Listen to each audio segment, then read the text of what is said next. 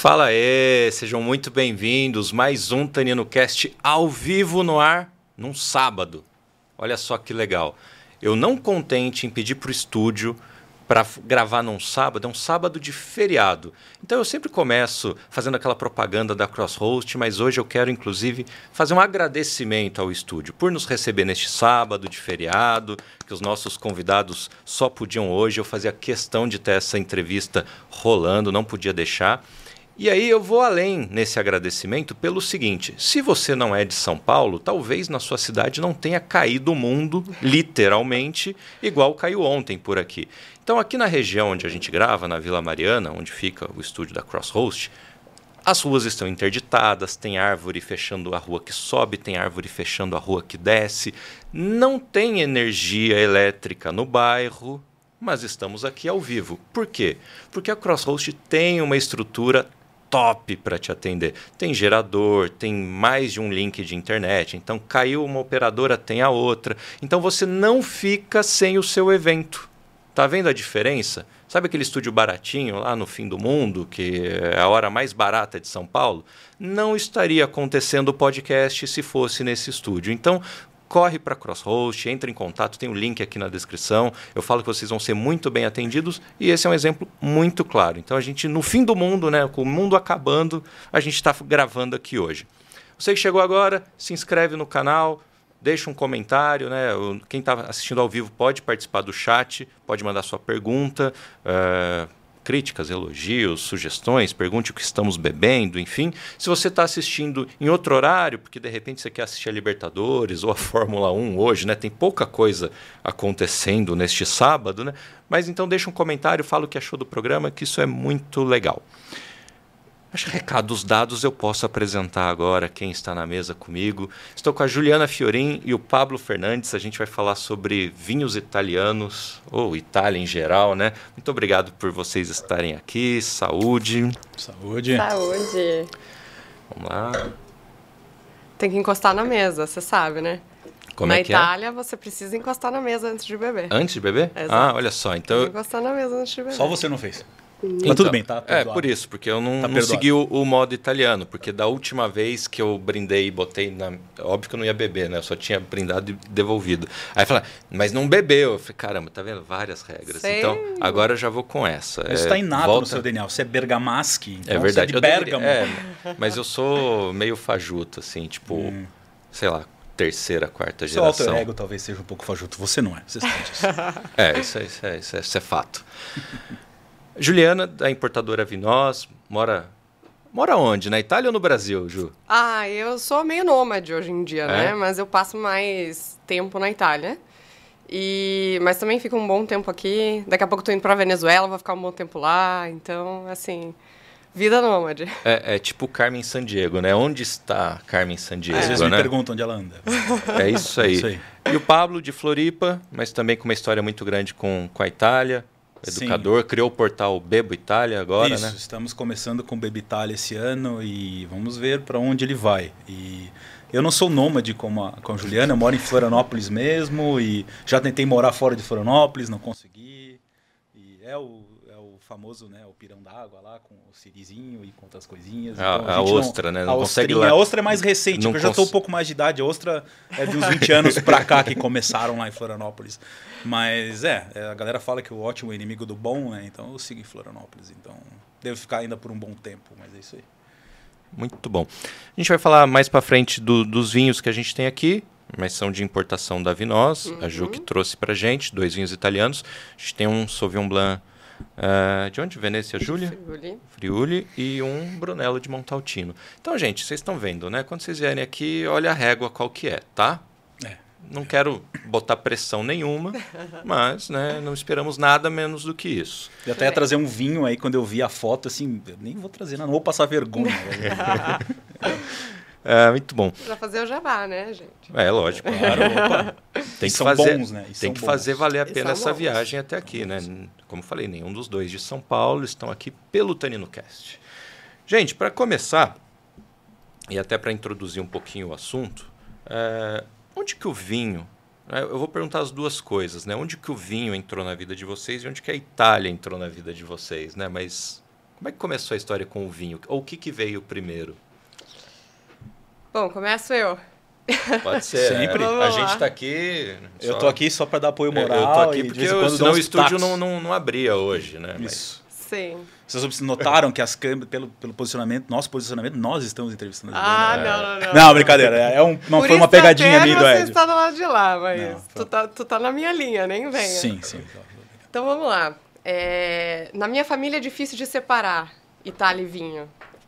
É, meu pai, vamos dizer assim, a família dele é de colônia de italianos, então os meus avós eram daqueles que sempre beberam vinho. A gente brinca lá em casa que meu avô inventou o delivery de vinho, porque ele tava doentaço, assim, e ele mandava entregar vinho em casa quando não existia delivery, porque ele não conseguia ficar sem beber vinho. Então, assim, é, a cultura italiana e o vinho sempre foram parte, assim, desde que eu sou pequenininha. Então, é, meu pai me dava a provar vinho, sei lá, com 10, 11 anos. Não sei se é legal falar isso, mas...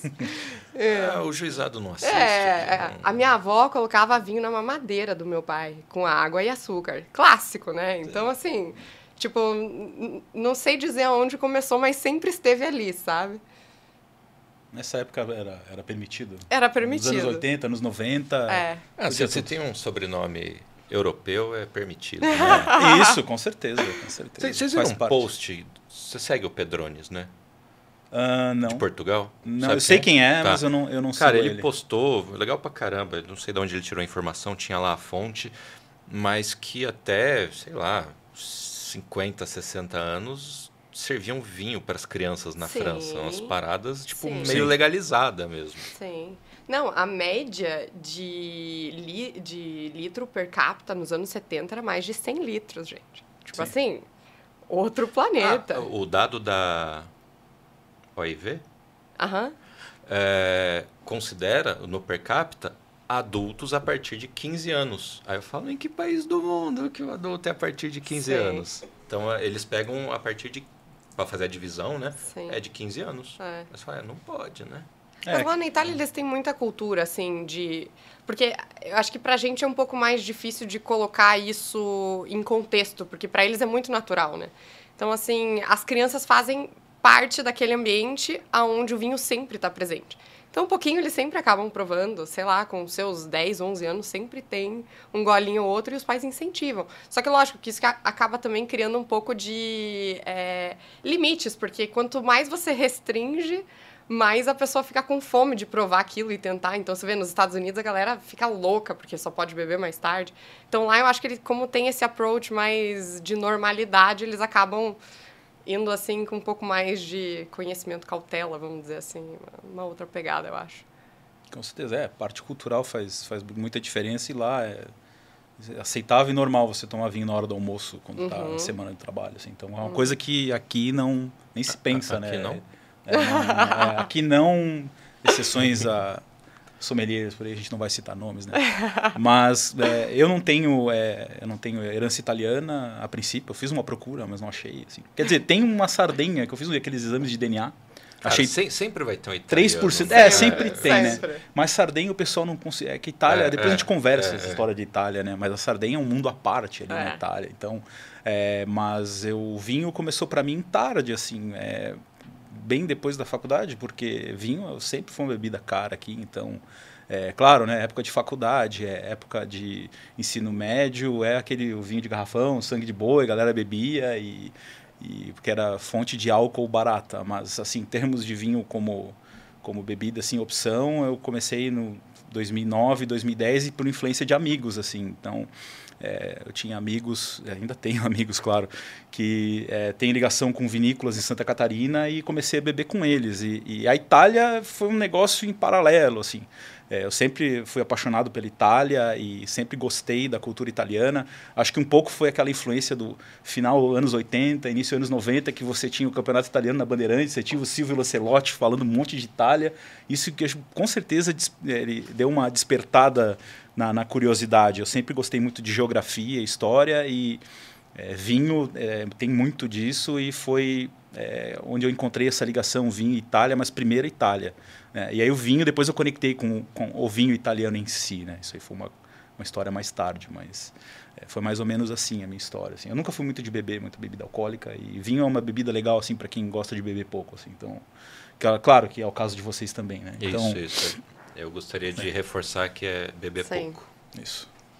O, o Ju, você falou que o, o vinho Itália, né, sempre teve presente, mas quando que você virou profissional, assim, bebedora profissional igual o Pablo, assim, que diz que bebe pouco? Também? Ah, não, igual o Pablo ainda não virei, né? Preciso de uns ah. bons anos pra ficar igual o Pablo. não, não, não, isso aí não é verdade.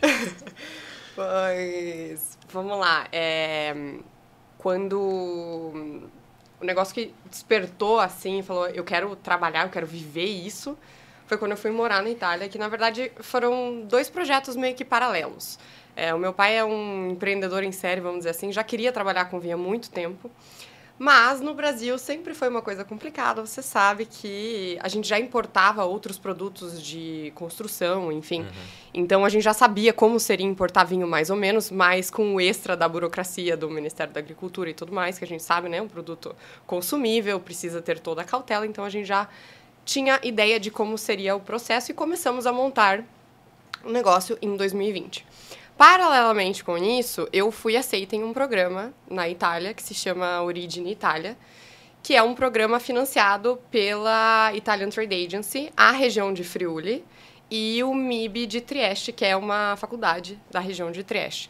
Então, eles se juntam, escolhem pessoas é, do mundo inteiro para ajudar a desenvolver economicamente aquela região porque é uma região que tem muita indústria, tem muita coisa que acontece lá, só que eles culturalmente são muito fechados, assim, então eles exploram é, as pessoas que têm origem italiana, que são de outros lugares do mundo, para ajudar essa região a exportar os produtos deles. Então aconteceu de eu ter sido selecionada no segundo ano, no primeiro eu passei, é bem concorrido, porque é, você vai com tudo pago. Eles uhum. pagam tudo, desde o teu avião, hospedagem, acomodação, tudo que você imaginar tudo coberto por eles, então você vai, faz um mês estudando na, na faculdade deles e depois é, você vai trabalhar especificamente em uma zona da, da sua preferência, eles te encaixam. E aí eu fui trabalhar numa vinícola. Então, assim, é, e o Paulo pode dizer bem, porque ele já teve lá naquela zona, foi na zona do Cólio, de Friuli, que é uma zona completamente apaixonante os vinhos. Eu sou fã de vinho branco e lá, assim, uma zona espetacular de vinhos brancos. Então, assim, é, por conta da pandemia também, o curso acabou sendo adiado. Então, ele normalmente se passava no inverno. Mas por causa da pandemia, eu acabei tendo é, a oportunidade de viver ele no verão. Então, eu estava morando na vinícola quando eles fizeram a colheita, a vinificação. Então, assim, foi uma das melhores experiências da minha vida, porque eu acordava no pé da vinícola, depois o pessoal me levava a beber mosto, querendo que eu ficasse louca, porque todo mundo que já bebeu mosto sabe que o negócio é pesado. Então, foi isso. Então, ali eu fui me apaixonando.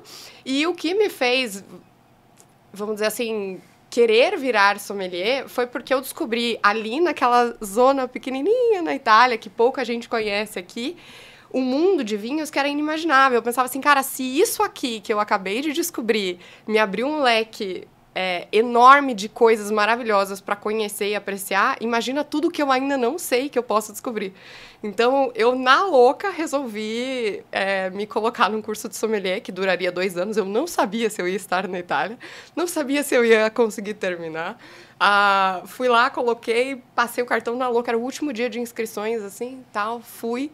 Meu italiano era terrível naquela época, então, assim, primeiro foi super pesado, porque tem toda aquela parte de enologia, viticultura, uhum. tudo em italiano que eu. Não, assim... em português eu não aprendi até hoje, então imagina em outro idioma, né? Não, e um interlúdio aqui, não é um curso de sommelier, foi o curso da Associação Italiana de Sommelier, que é um curso mega renomado no mundo. É um curso super difícil de. de não, de é difícil é. mesmo. O, e o pessoal é considera que lá na Itália é só os sommeliers da AIS que entendem de, de vinho italiano e de uhum. vinho no geral, assim, uma coisa. Mas enfim, tem a Fisar também, mas enfim. Não, é... tem, tem, tem Mas é, esse mas... é o curso na Itália é, mesmo. É, né? bem. Então não Tanto é um curso sommelier, assim, ah, aqueles da esquina ali e tal. Né?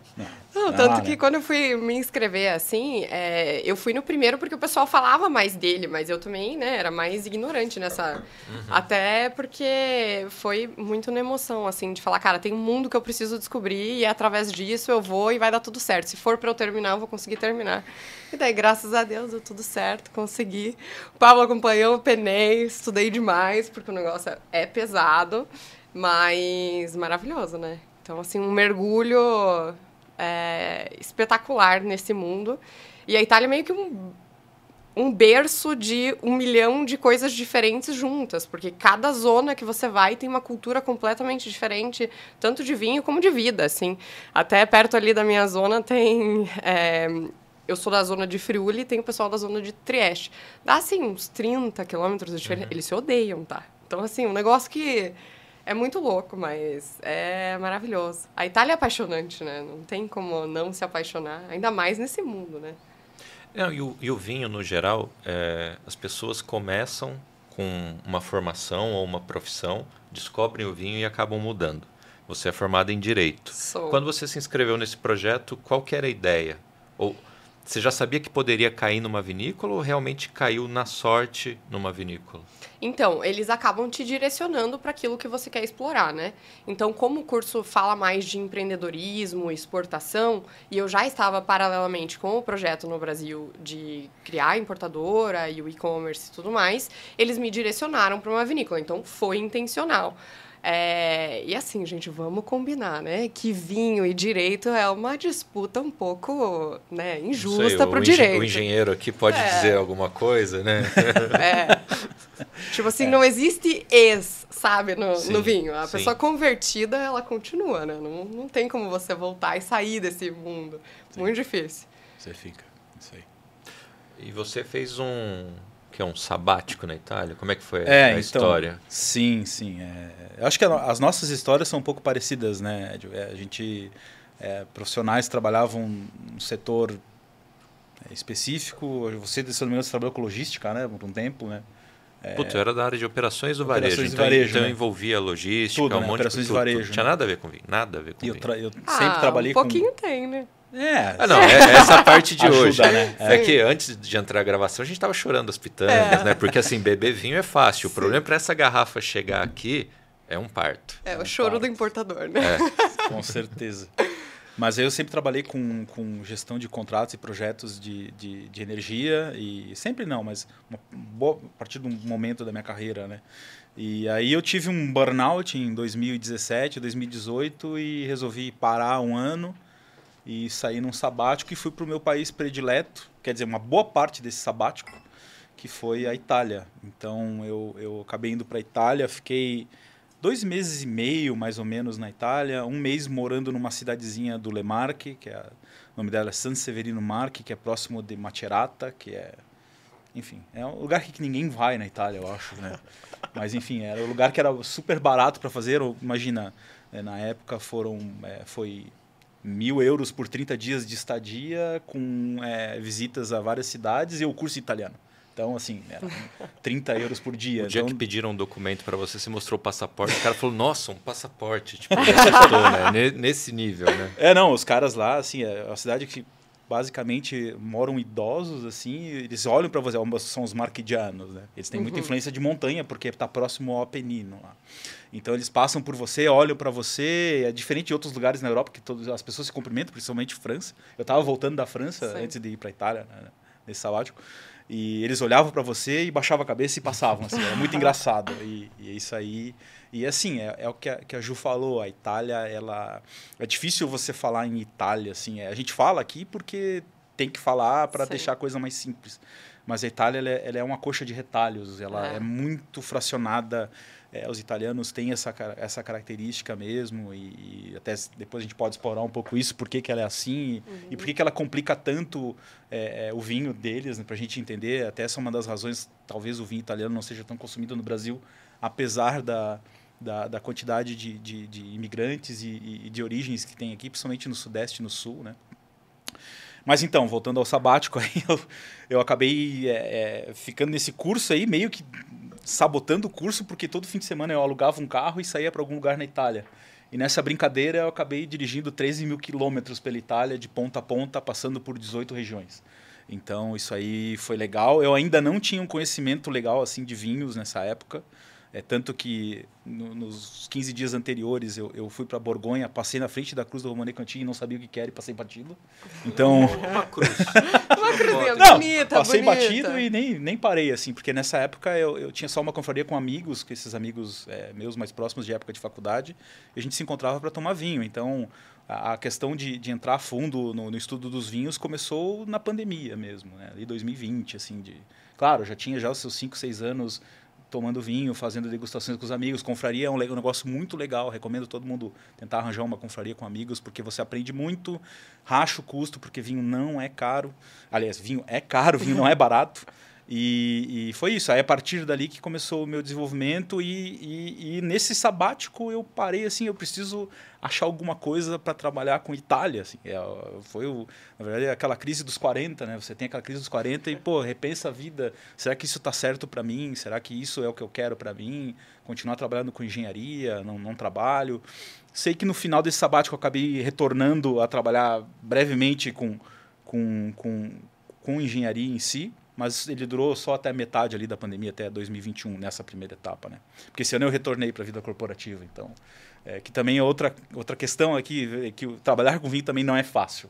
É, é uma coisa bem difícil, é, empreender no vinho é mais difícil ainda, tem muitas barreiras, mas enfim, o estudo em si, as coisas, as pessoas do vinho, isso é muito legal. Então, é, é, sigo com, claro, criei o projeto Baby Itália, porque no fim das contas eu, eu me percebi como um educador, como de, de, de juntar pessoas, criar comunidades, é, é, incentivar as pessoas a montar confrarias e ensinar sobre Itália. O vinho é uma ferramenta disso, para mim. Eu vejo isso é, é, no- no- no- como, como professor e como educador de vinhos. Né? E fui buscar é, é, me, me especializar mais nisso, e isso é papo para a gente falar depois, senão eu vou ficar até amanhã falando sozinho aqui. Não, mas até fazendo, tempo. até fazendo um gancho com isso que você falou, eu acho que uma das coisas mais incríveis do mundo do vinho é que até a competição entre os, os fornecedores e as empresas é muito diferente, porque sempre tem espaço para beber mais vinho.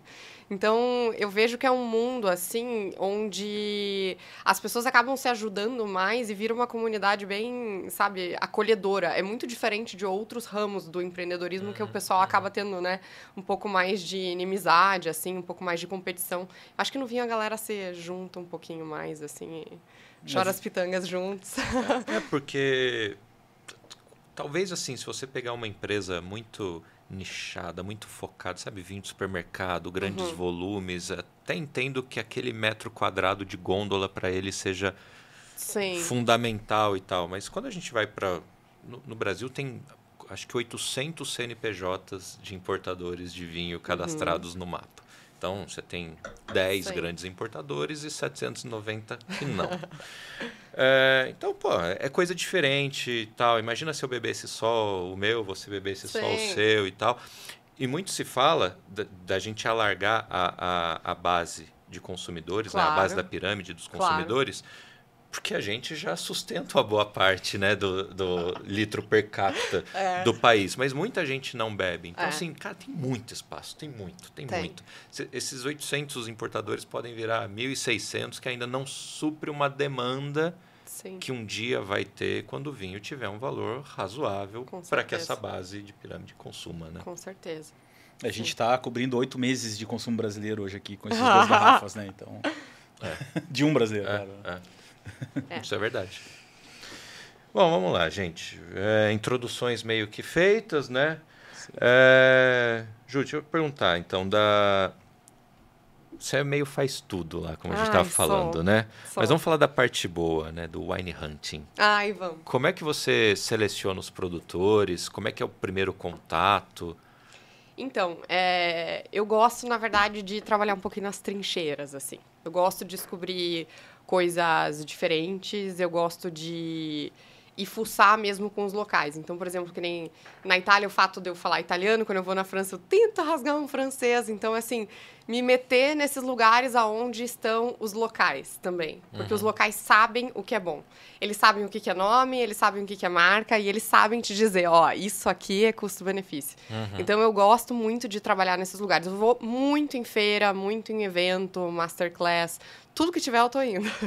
Então, é, e eu gosto de me colocar nessas posições aonde eu consigo ter contato com as pessoas do local aonde eu quero achar aquele vinho. Então eu sempre vou com objetivo objetivo na cabeça, com uma faixa média de preço, o que é que eu estou buscando, e dentro daquilo eu vou abrindo o leque conversando com pessoas da região, provando em feiras e tendo parâmetro de comparação, que eu acho que isso é o mais importante quando você vai caçar um vinho, né? Então, uhum. por exemplo, se eu vou para Portugal, eu quero um vinho do preço X, eu vou em lojas e provo vários vinhos daquele preço X, eu é, vou em passo em enotecas, em feiras, em tudo que tiver para abrir o, o leque o maior possível até eu achar um que me emocione e eu fale assim, não, é esse aqui.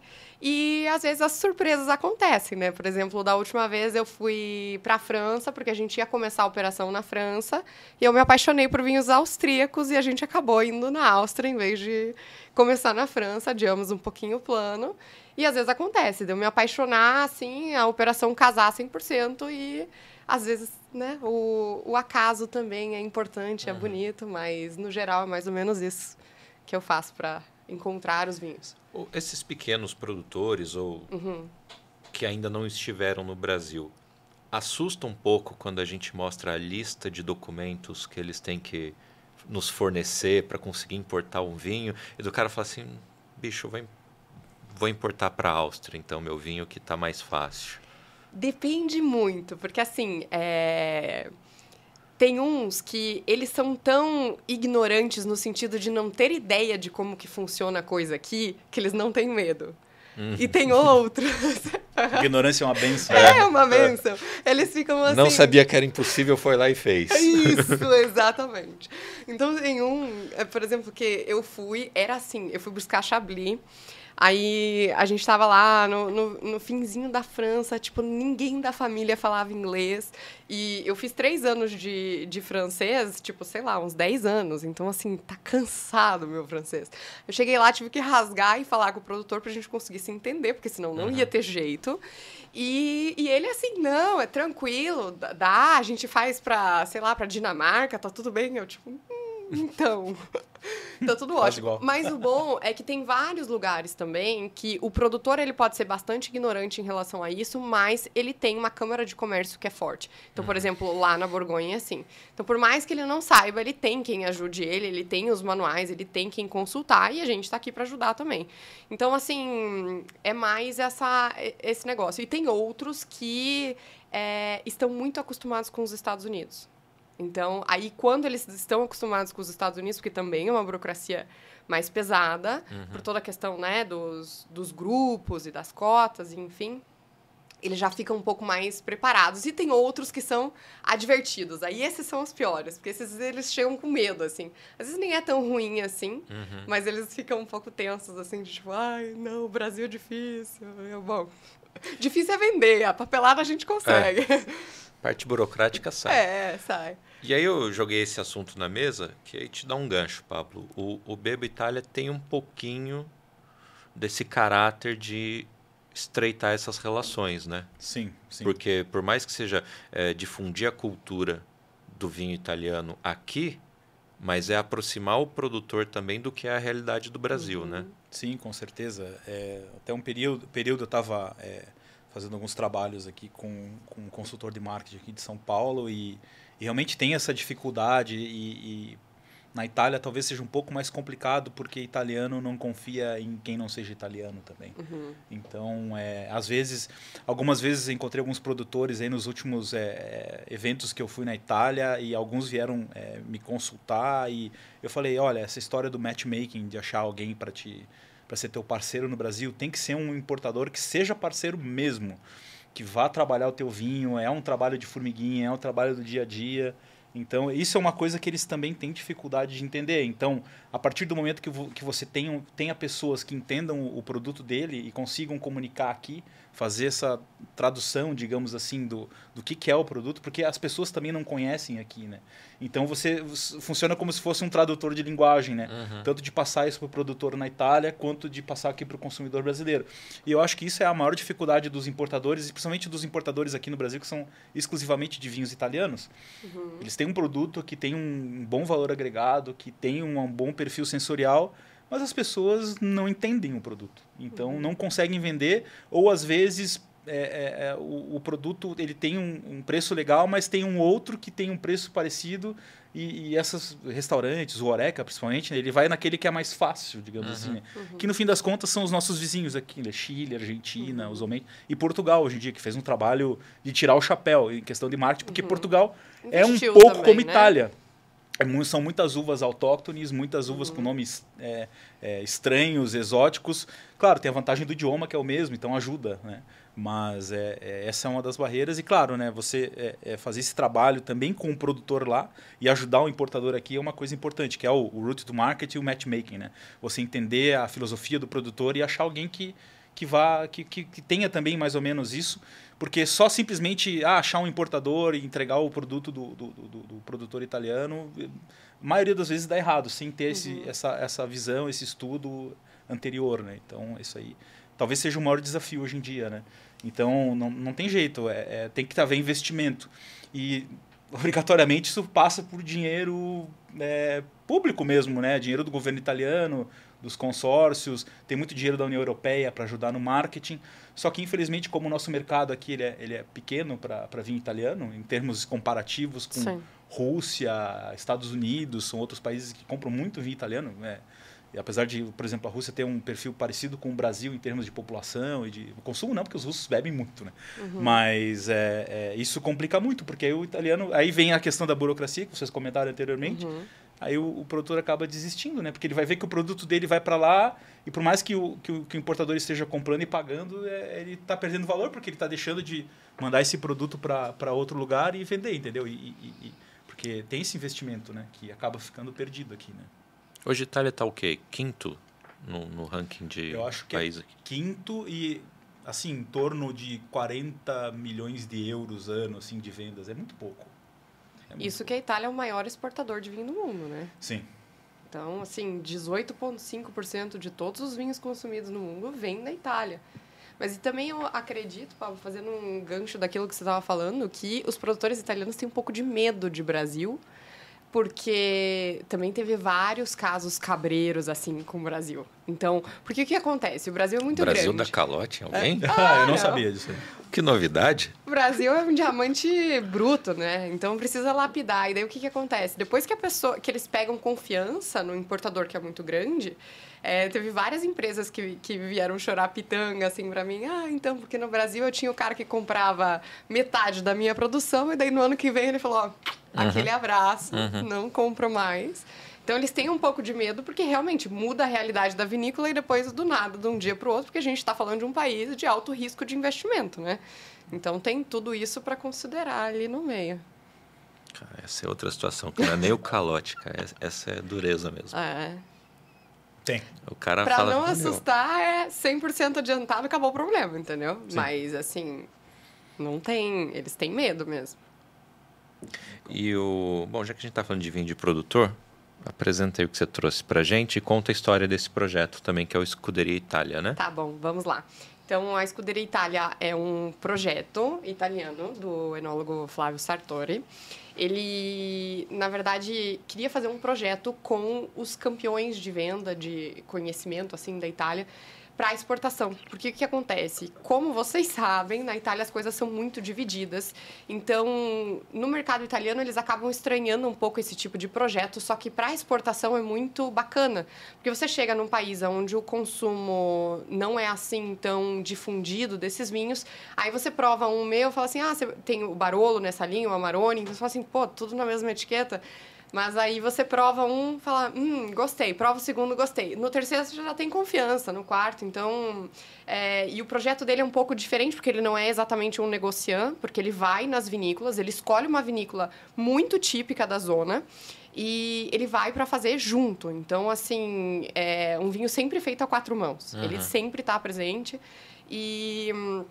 E são coisas espetaculares. Por exemplo, esse Brunello de Montaltino, é, o vizinho do produtor é a Gaja. Ali do lado tem a Soldera. Então, assim, é um terroir espetacular. Esse é um vinho extremamente típico. A gente ainda não bebeu ele, vocês vão ver. Ele é muito típico, um vinho maravilhoso. E esse é um é, Não, eu já bebi os dois. Ah, você sim, é verdade. O Paulo, Paulo também. 2015 ainda, então... Sim, essa safra, é. safra histórica maravilhosa. E ele é um Brunello super solar, por causa da safra, né? Então, se a gente estivesse aqui comparando com 16, 17, 18, o 15 é meu preferido, porque eu adoro essa coisa aberta, pronta, né? Porque um Brunello, ele é jovem para ser um Brunello, mas ele já está bem pronto em relação à a, a, a, idade dele, né? E aqui nós temos um Sauvignon de Friuli, que ele é muito gostoso, fica perto ali da zona do Cólio. É, zero pirazina, zero verde, extremamente frutado. Tanto que ele já tem uma idade, ele é de 2019 e, e ele evoluiu super bem, uhum. né? É um vinho super elegante. Então esse aqui é o nosso campeão de vendas branco. E, e o Brunello é nosso vinho bandeira, né? Porque esse aí difícil. Até ano passado. Na verdade, foi por causa desse Brunello que eu conheci o Paulo. Sim, verdade. Porque nós, é, no ano passado, na Wine South America, teve é, a apresentação do Gabriele Gorelli, né, que é o Master of Wine italiano. E aí, todas as importadoras que iam participar junto com o IT mandaram garrafas para ele provar e ele ia fazer uma masterclass com o que ele gostasse. E aí, ele escolheu esse. Uhum. E ele é de Montaltino, viu, gente? Então, assim. Montaltino. É, então, foi uma super honra para nós e, enfim, tá aí. Muito bom. Eu vou matar minha garrafa, a minha taça do branco, né? Para poder servir o Brunello daqui a pouco. Boa, boa, boa. Isso aí. Né? Você está de olho só no Brunello, né? Que eu tô, tô, tô, tô só te observando aqui. Mas eu, eu gosto de é tudo. Bom. Não, no calor que está fazendo aqui em é. São Paulo, esse branquinho veio a calhar hoje. Não, é, tá. Não, ele, é, ele é muito legal esse Sauvignon. Ele uhum. é, é, até uma coisa interessante porque provavelmente as pessoas aqui não, imag não imaginam que tem um Sauvignon na Itália. Uhum. Né? Porque a pessoa, pessoa, assim, digo, bebedor mesmo normal, né? Quando vai pensar em Sauvignon, vai lembrar de, de Nova Zelândia, vai Sim. lembrar de Chile, mas de e França, claro, né? Mas é, lembrar de Itália não. E, e Itália tem uma, eles têm uma tradição de fazer, principalmente no norte, né? Com vinhos brancos, teve o Mário Scopetino, que foi o grande, uhum. o grande uhum. é, é pioneiro em, em, na, na, vinificação de vinhos brancos italianos. E agora eles estão redescobrindo isso aí, porque eles partiram para produzir vinhos muito neutros e muito, muito iguais entre si. Depois do Scopetino, claro, né? Mas agora estão, estão justamente é, é, buscando o que, que o Scopetino queria fazer, que era aquele vinho muito característico do norte da Itália mesmo.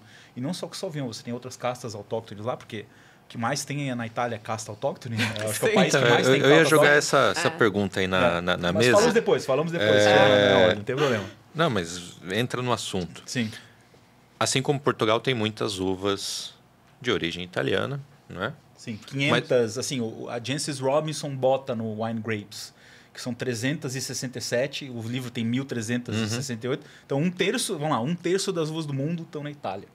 Só que o, o, o registro nacional italiano e o Ian D'Agata, que é um grande é, autor sobre é, uvas autóctones, ele diz que tem 500. E realmente tem mais que 500, porque eles não, não conseguiram ainda catalogar, identificar é. enfim.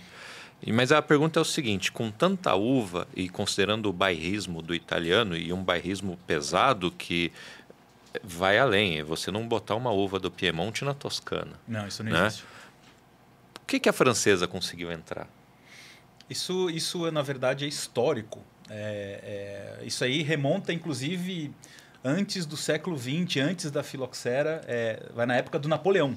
Napoleão dominou o norte da Itália, então muitas das uvas é, originalmente, porque na verdade, se você observar a questão de origem da uva, o caminho que a uva vinífera fez foi, é, acho que foi o terceiro ou quarto cluster, foi da, da, do Império Romano de Roma para a Gália, para a França. Então, a Pinot veio do norte dali, sul, é, norte. E, na verdade tem um outro nome que agora eu não me recordo.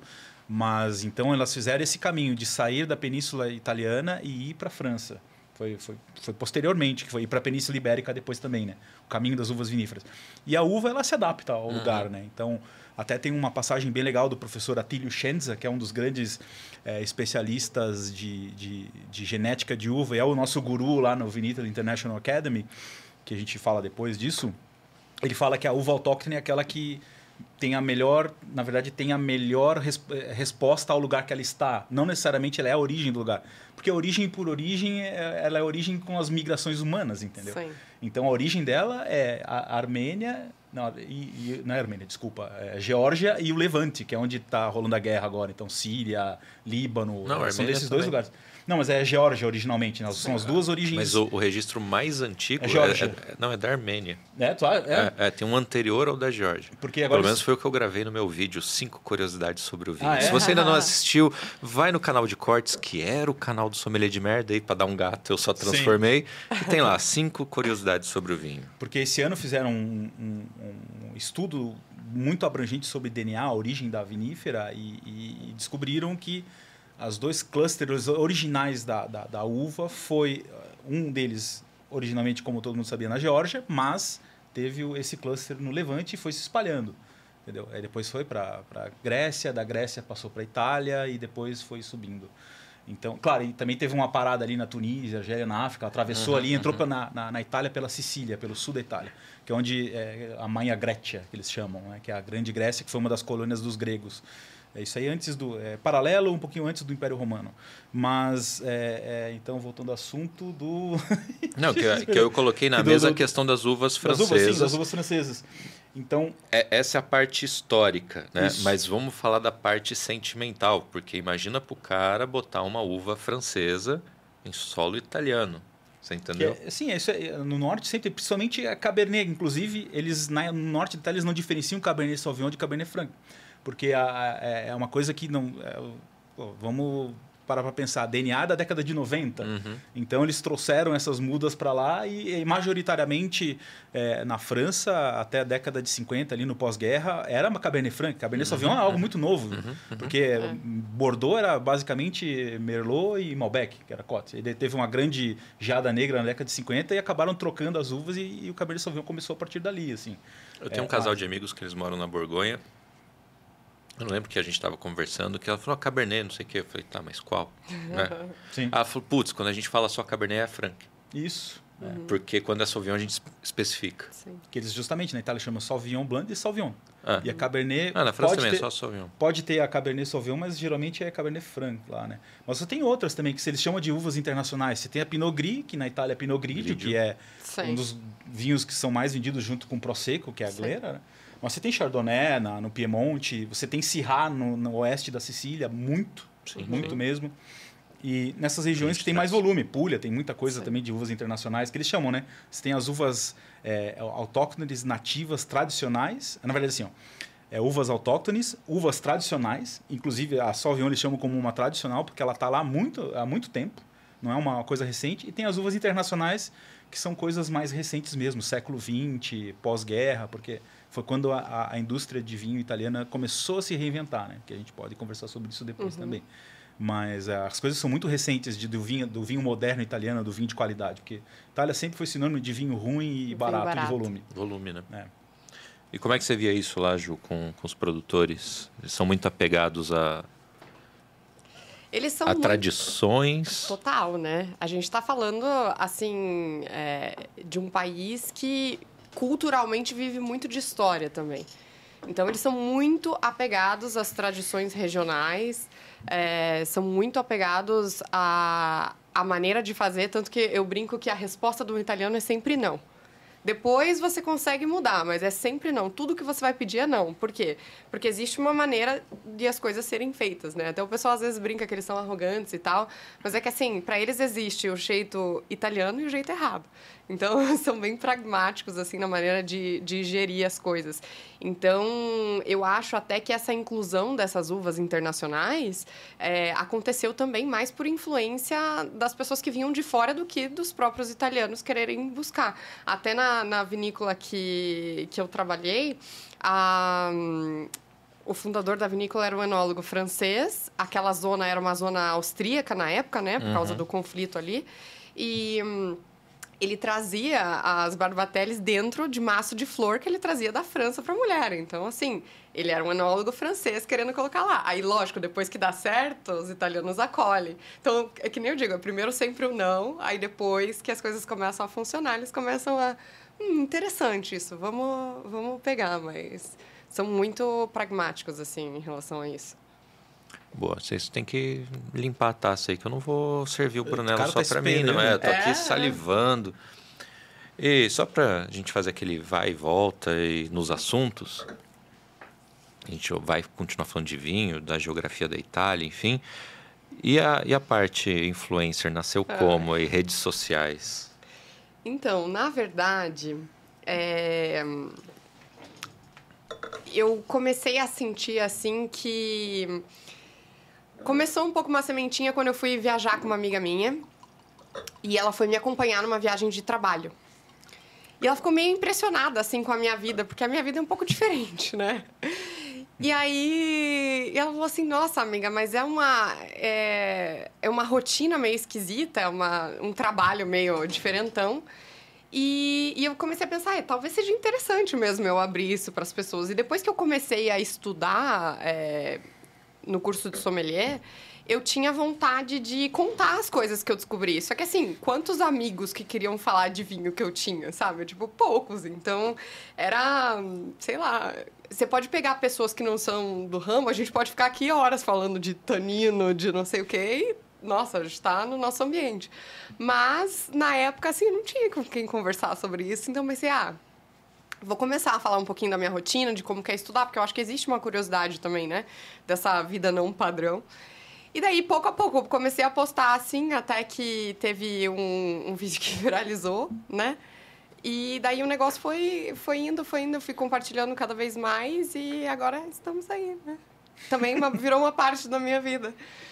Porque eu já faço pouco lá nesse, no, na importação, você viu? Então, assim, já incorporei já essa minha skin influencer também. Então, fala Não, e, e viraliza bem o conteúdo. dela. Viralizou, acho que mais de um milhão dos teus vídeos, né? No Instagram, pelo menos. Que TikTok você tava fazendo mais material antes, né? É. Mas no, É. no- no- assim, eu lembro porque eu tô- assim, eu acompanho a Ju faz um tempinho já, mas assim, Sim. o negócio no Instagram é bem recente. É Assim, bem foi um recente. vídeo que viralizou e de repente, assim, do dia pra noite você tava com 8 mil, 9 mil seguidores, passou pra 40 mil, Sim. né? É que, na verdade, não fui eu que viralizei, me viralizaram. Sim, Vou sim. explicar. É, eu tava um pouco relutante de trazer esse conteúdo do TikTok, que eu me sentia mais confortável, pro Instagram, porque eu sentia que o formato era diferente. Então, no TikTok, você pode fazer eh, com a conta, né? Quando você tem um certo número de seguidores, eu posso fazer 10 minutos de vídeo. Então, eu podia, tipo, tomar o meu tempo, me expressar e tal. No Instagram era um minuto e meio, então tudo que eu fizesse, eu sentia que eu tinha que reduzir e regravar. Aí teve um belo dia que eu tava hum, é, trabalhando normal e eu recebo uma mensagem de professores meus da faculdade. Tipo, Ju, você viralizou no Twitter. Aí eu, quê? Como assim, Twitter? Não, né? não posto nada lá. E aí tinha um menino que tinha compartilhado, né? Tirando sarro, me chamando de... Ai, fizeram a diva dos vinhos tomar o quinto do morgado e tal. Aí, porque eu tinha feito um vídeo sobre isso e tal. E até a gente pode aprofundar um pouquinho de por que, que eu fiz, enfim, como é que foi esse trajeto até lá. E aí o negócio acabou sendo repostado por várias contas grandes no Instagram. E daí cada vídeo desse tinha um milhão de views, assim. Então o negócio foi acumulando, acumulando, subiu. E quando eu vi, tinha dado um boom. Meu celular tava até quente, assim. De um dia pro outro, o negócio viralizou forte, assim. Aí eu não parei, né? Daí eu comecei a adaptar o conteúdo para poder postar nos dois. E, e aí foi indo. E aqui estamos. Viu só? Graças ao Quinta do Morgado. É isso. Quinta do vendo Morgado só? fazendo histórias. Isso. Mas por que, que você quis fazer esse vídeo? Cara, eu tinha muita vontade. Quando eu comecei a estudar vinho, eu comecei a ver o quão pouco as pessoas têm ideia de coisas muito básicas. Então eu queria muito explicar assim, gente, isso aqui é um vinho de mesa por causa disso, e isso aqui é um vinho fino. Porque tem muita gente que vê um vinho de 20 reais no supermercado e não faz ideia que é por causa disso. Que, que existe essa diferença. Então, é, até né, sofri muito hate, porque o pessoal falando assim, ai, porque, por que que o sommelier vai sair da bolha dele? Gente, porque tem que sair da bolha, senão a gente não vai chegar em lugar nenhum. A gente precisa é, encontrar maneiras de comunicar é, com mais pessoas, de mais maneiras. Tudo bem, talvez alguém não goste da minha maneira de falar, mas tem sempre 500 pessoas que vão falar, talvez, de uma maneira que você goste. Então, vai ter alguma pessoa que vai se identificar com a maneira, talvez, um pouco mais é, despojada que eu falo, ou que eu, que eu brinco com o tema, e eu queria fazer por isso. E daí eu, eu brincava com algumas coisas, olha, e o que, que é essa medalhinha aqui na garrafa, tal? Suspeito, e essa cor, blá, blá, blá. E brinquei. Tanto que depois, um dos pontos altos foi que eu conheci o dono da Quinta do Morgado depois, né? Eu tava saindo da, da, da ProWine, ele me cutucou, Falou, prazer, eu sou dono da Quinta do Morgado. Gelei na hora, mas ele foi simpaticíssimo comigo, a gente bateu um papo. Até brinquei com ele falei, você não precisa da minha ajuda, porque é um dos vinhos que mais vende no Brasil, né? Mas eu tenho certeza que várias pessoas que viram as coisas que para mim seriam problemas, ou tipo, o vinho é muito doce, é, tem cheiro de sagu, normal, e aí viram isso como uma coisa boa. Então, assim, tem um público que chegou ali que para eles é interessante aquilo. Então, foi isso. Essa foi a... o meu objetivo era basicamente esse, mostrar que existe uma diferença. Então, apesar, né, de ter sofrido bastante por causa disso, essa era a minha intenção, de fato. Só faz sucesso quem sofre hate ou vice-versa, né? É isso. Você precisa ter uns hate para é aquela história da economia da atenção, né? Então, às vezes, a, a, o que eu vejo, assim, até eu estou no mundo do vinho, mas também estou fora, assim, tenho esse, essa visão de fora, mas a gente está competindo contra outras bebidas, contra as saídas para jantar, porque o vinho é muito caro, então é, o que a gente precisa perceber como, como profissional do vinho é que a gente precisa puxar as pessoas para pegar o, o, dinheiro que a pessoa tem para gastar em supérfluos, para gastar em vinho, para gastar em cursos, para gastar em eventos. E, e, a gente precisa chamar a atenção de uma certa maneira. Então, ter comunicadores como a Juliana agora e outros que estão chamando a atenção e que despertam a, a, curiosidade da pessoa experimentar uma outra coisa e gastar 100 reais, que para muita gente é muito uhum, dinheiro, uhum. para comprar uma garrafa de vinho boa ou para comprar de 20 reais e começar, porque Sim. é a porta de entrada.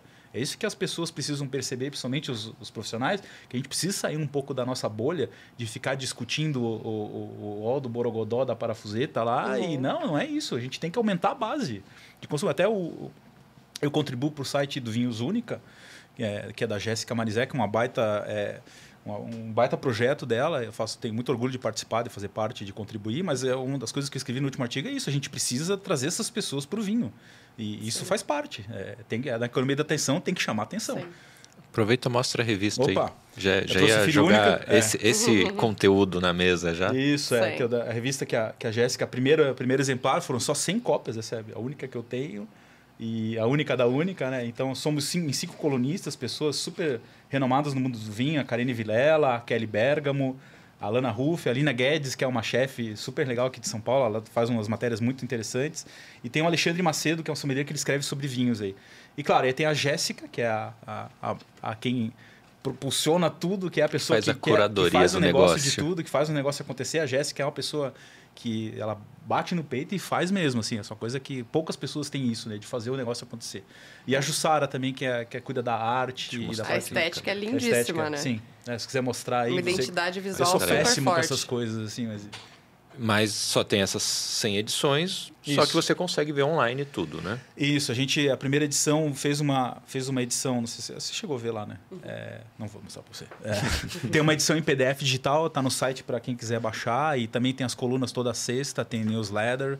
E ano que vem a Jéssica tá com uns projetos bem ambiciosos aí, de, a revista vai sair e vai ter para para disponibilizada para, para venda assim depois. Essa primeira foi distribuída gratuitamente, mas ela estava resolvendo algumas pendências burocráticas e acredito que ano que vem vai, vai ser um negócio que vai sair, vai ser bem legal. É uma alternativa, né? O nosso mercado editorial aí que a gente tira o chapéu para quem está lá que é difícil fazer revista hoje em dia, num geral, ainda mais de vinho, que é super nicho. Uhum. Mas é legal para a gente ter uma, propor uma alternativa para contribuir com todo mundo, né? Porque uhum. acaba ajudando as outras revistas tradicionais, a revista Dega, eu sou assinante da Dega, eu gosto muito. O trabalho do Christian é sensacional.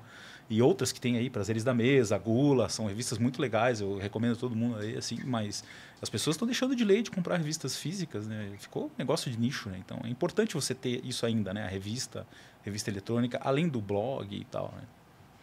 Boa. A gente volta nesse assunto de mídia, que finalmente temos aqui o Brunello na taça. O que, que, você achou? Eu tinha tomado ele, ele na feira. Sim. Naquela ah, tacinha. É, então, é. naquela tacinha bacana. É. A octagésima dose Sim. do dia, enfim. Não, não tem comparação. E hoje a gente está numa taça bem adequada para isso. Vou puxar a sardinha aqui, a 001 da Riedel, que é uma taça que eles até chamam de Magnum. Então, esse vinho precisa de aeração pela juventude. Então, você tem uma taça que pro proporciona essa aeração, né? Então, putz, tá, tá uma delícia o vinho. Eu sou muito e ele já abre da taça. Pronto, né? Sou assim, eu toda vez eu vou na taça, eu não sou fã de decanter. Tem nada melhor que tu decantar teu vinho numa taça boa. Nada melhor. Então a pessoa que se controla, né? Ela deixa o vinho, a gente não consegue, né? Não dá, tem que. É, eu não consigo esperar. eu não consigo esperar. Três horas que eu vi na minha taça. Então o decanter funciona nesse momento. Você tem razão. Você, você sabe, eu adoro, assim, essa sensação de, tipo, aquele primeira explosão de aromas, e daí depois você pega. Ai, achei um outro, e você vai experimentando, vai curtindo. Até mais. Deve ser porque eu falo muito. Então eu fico falando, dá tempo pra ele errar, entendeu? É. Não, tá mas vendo? não é só isso. Até você fica bebendo. Vou fazer propaganda de uma das minhas matérias da Única, mas isso também é uma questão dos nossos sentidos porque tem a intersecção dos sentidos. Não é só os sentidos não são isolados, então um interfere no outro e acaba proporcionando é, sensações e, e, percepções diferentes. O nome disso é cross-modalidade. Leiam a matéria cross-modalidade que está no, no, site. É muito boa. Que é muito legal. Então essa questão da taça, do visual, que é o primeiro impacto, também influencia. O lugar que você está influencia. Com quem você está bebendo influencia. Não é só questão técnica, porque Claro, isso aí, a neurociência, o estudo dessas coisas, ela é muito recente, de 15 anos para cá. E eu tenho a, a sorte, felicidade de ter amigos que são neurocientistas, trabalham com isso, então acompanho o trabalho deles já há alguns anos e, e, e, tem, e eles são orientados por uma pessoa, que é o Charles Spence, que fez estudos com vinho também. Então, é, é, não é só porque é a mecânica da taça, porque é onde bate na língua. Cara, não é só isso, entendeu? É, que já vi vários sommeliers dando essa explicação aí. E não é só isso. A gente não é tão robótico assim. A gente tem essa interferência principalmente pela questão da memória episódica, que é quando a gente começa a perceber os aromas e sabores e começa a ter um trigger da gente entender, putz, aquilo lá vai buscar uma, um, aroma e sabor lá do teu passado que te marcou demais. E é hedônico isso aí. Você, na hora, é, ou gosto ou não gosto. Então, até isso é uma coisa que dificulta na, na, na, hora de você fazer a avaliação do vinho, né? Que a gente tem que fazer muito treino para começar a conseguir entender as coisas separadamente. É uhum. É muito difícil, não é fácil, entendeu? E separar a memória afetiva. Eu falo isso. que separar a memória afetiva do vinho que tu tomou na vinícola é um negócio complicado. Sim. Porque você tem toda a experiência, você sente o terroir, o ar do lugar, a maneira como te apresentam. Você tá lá, aquilo entra em você. Então eu falo, a pessoa que vai visitar a vinícola e ela ama aquela experiência, ela é o maior embaixador da marca, porque não tem como você bater aquela experiência. Eu sempre falo que não existe vinho para bater um vinho de memória afetiva, porque aquilo não é o vinho. Até quando você tomar o mesmo vinho em outra ocasião, você vai, ah, legal, mas aquela ocasião, aquela oportunidade não, não vai voltar, né? Então, memória afetiva completa. E você pode ter certeza, não sei se a gente chama o nosso espectador internauta, o nosso internauta aí, você pode ter certeza que o vinho que você toma na sua viagem na Serra Gaúcha, no dia lá, Vai ser uma coisa e o vinho que você vai tomar depois de abrir a fatura do, do cartão de crédito, pagando aquela viagem, vai ser outra percepção. E você pode ter certeza que não tem essa diferença na garrafa, assim, não para justificar essa, essa, esse negócio todo. Mas o que você, como você reage às coisas e como você está no dia também influenciam demais. A gente é. supervaloriza a nossa parte técnica, e, e mas assim, a, a gente é, é, bicho no fim das contas. E, e a gente é influenciado por outras coisas e essa intersecção dos sentidos ela é muito importante. Sim. Eu vou voltar no tema decanter, que eu vou contar uma historinha aqui, duas na verdade. Primeiro que eu estava zoando a Lilian, que é a vendedora lá da loja, que ela falou, pô, é... sabe o garrafeiro que eu estava te contando antes uhum. de começar? Sim. Ela abriu, botou na taça e botou no decanter. Uhum. Ela adorou na taça e Sim. odiou depois no decanter. Uhum. Eu fiquei zoando ela, ela falou, é que você não entende, tipo, Sim. não sabe o que está acontecendo e tal. Enfim, essa era a piadinha. A outra é que um dos memes que mais fez sucesso no Sommelier de Merda era um bonequinho é, espetando um decanter, assim, tipo, empurrando, falando assim, vai Barolo, né? É, porque a vida é esperar um Barolo no decanter. E aí tem uma terceira história que um amigo comentou o seguinte, porque já aconteceu mais de uma vez com a gente, é assim, né? O Barolo no decanter. Não está pronto, não está pronto, não está pronto, morreu. É. Cara, é impressionante. O cara nunca abre e é igual pão de alho na churrasqueira, morre né? E, e aí, enfim, aí surgiu todo, todo essa, esse debate em cima do decanter, né? É legal a história de você conseguir é, perceber todas as camadas do vinho em taça, ele abrindo e tal.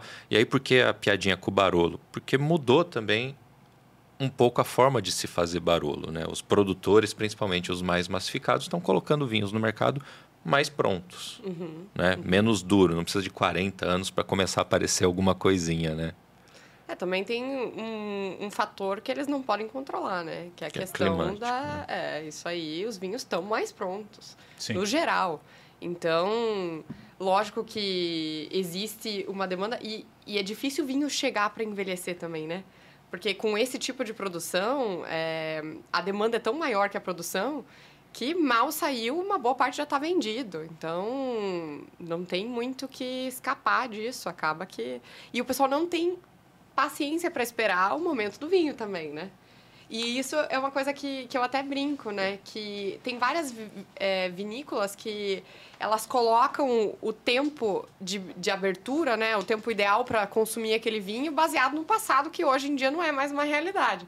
Tipo, aquele barolo de antigamente, você precisava esperar os 15 anos. Hoje em dia, um barolo mais, mais jovem, uma safra 2016, já está bacana, assim, né? Então... Sim.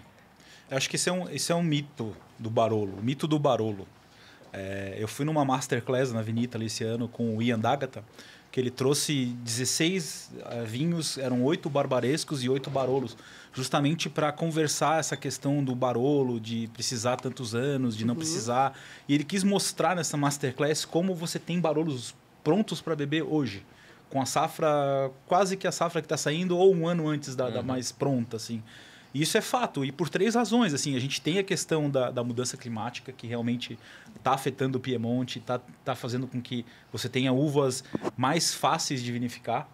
Você tem a questão do, do produtor do vinho que está vinificando diferente, não tem mais aquela história do tradicional contra o modernista que a galera fala, dos Barolo uhum, Boys. Estão fazendo muito um mix de uma coisa e, e, e realmente o produtor está conseguindo entender mais ainda o que, que ele quer e como uhum. é que ele uhum. quer vender o produto dele. E, e, e, você tem também essa, a questão de, de, de, estilo mesmo, né? Ele quer assumir um estilo, quer vender de uma determinada maneira. Então, é, são coisas que você tem essa influência hoje do mercado mesmo. E, claro, ah, uma, ótima, uma ótima coisa que eu lembrei, a borgonhanização de Barolo. Sim. Que estão cada vez mais... É, que antes tinha blend de vários, várias coisas. Os vinhos Barolo, você não tinha aquela definição de cru, gran cru, Sim. que hoje tem. Hoje está acontecendo com as, com as MGAs. Né? Sim, eles estão conseguindo mapear os microclimas e conseguir Sim. entender cada vez melhor os, o que, que eles vão ter de produto final e com essa e com, e com essa questão eles conseguem é, entender melhor como eles têm que vinificar esse vinho e como é que esse vinho vai ser vendido no mercado, inclusive recomendando o tempo de, de, de consumo e tal. Então, barbaresco principalmente, que eu sempre recomendo, cara, barbaresco não precisa ficar esperando muito tempo não, beba.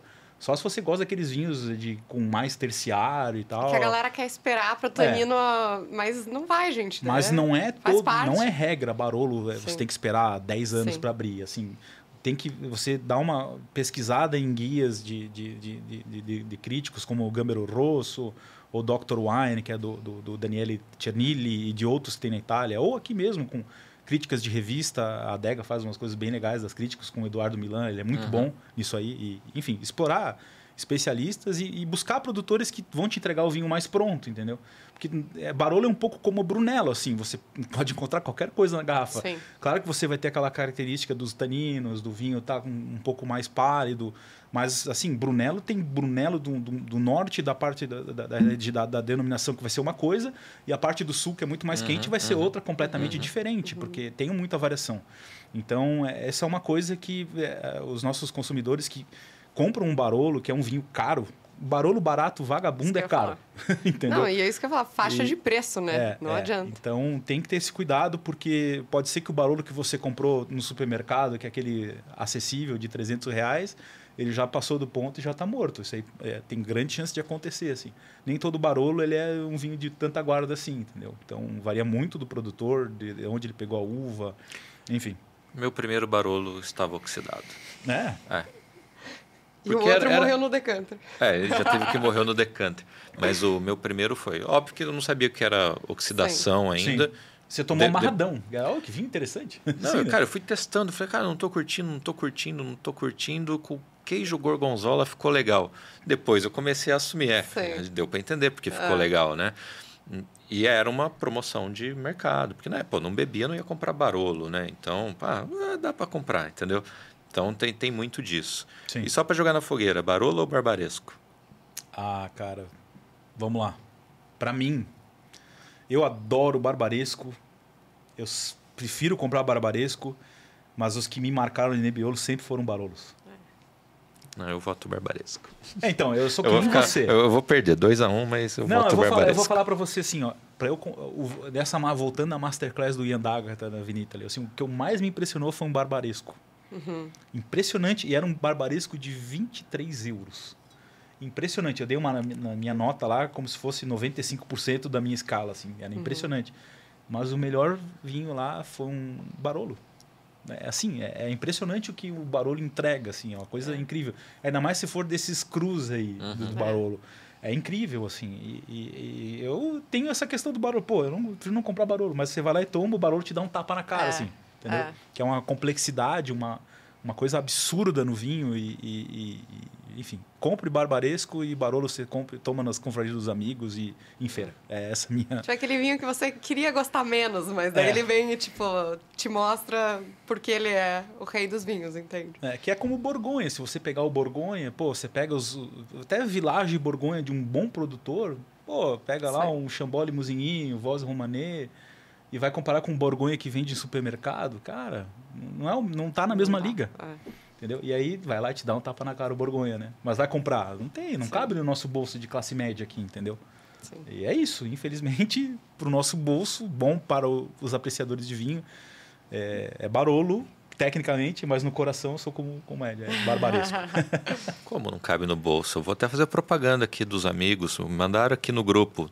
Tem dois Romane Conti à venda, 125 mil cada, mas se levar as duas garrafas faz por 220 mil. Se alguém quiser. Tranquilo. Boa, né? pergunta se tá. não quer um apartamento em Florianópolis.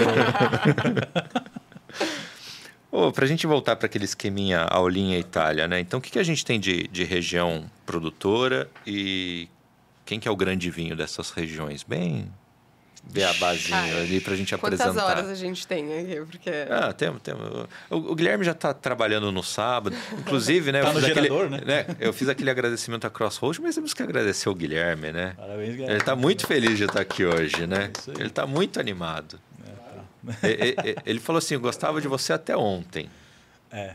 O- Hoje já já está um sentimento meio diferente. A gente tem competição com feriado, com o desastre da nossa rua aqui, que tem árvore caída para tudo que é lado. Ah, tá. Corrida sprint da Fórmula 1, final da Libertadores. Parabéns a quem está ao vivo com a gente. aí, Isso, viu? obrigada a quem tá aqui conosco. E quem que investir depois também. Quem vai assistir Ah, depois pô, também, muito obrigado. é, a Vai minha mãe passar a raiva que a gente tomou aí. aqui.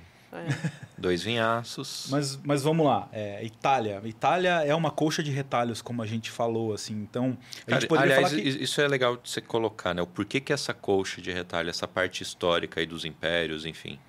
Então, isso é uma história longa que vamos tentar fazer ela, ela, bem, ela bem curta, mas a Itália ela sempre foi meio que compartimentada num sentido. Mesmo na época do Império Romano, os romanos iam lá, dominavam o lugar, impunham as leis, mas eles não faziam uma imposição das culturas e dos costumes.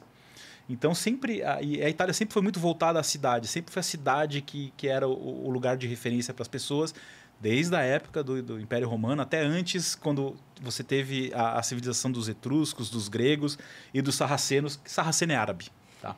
Então, claro, foram em, em tempos, tempos diferentes. Então, você sempre teve essa questão que é, a gente chama de campanilismo, que vem do campanale, né? Campanale, campanale, que é o, o, o sino da igreja.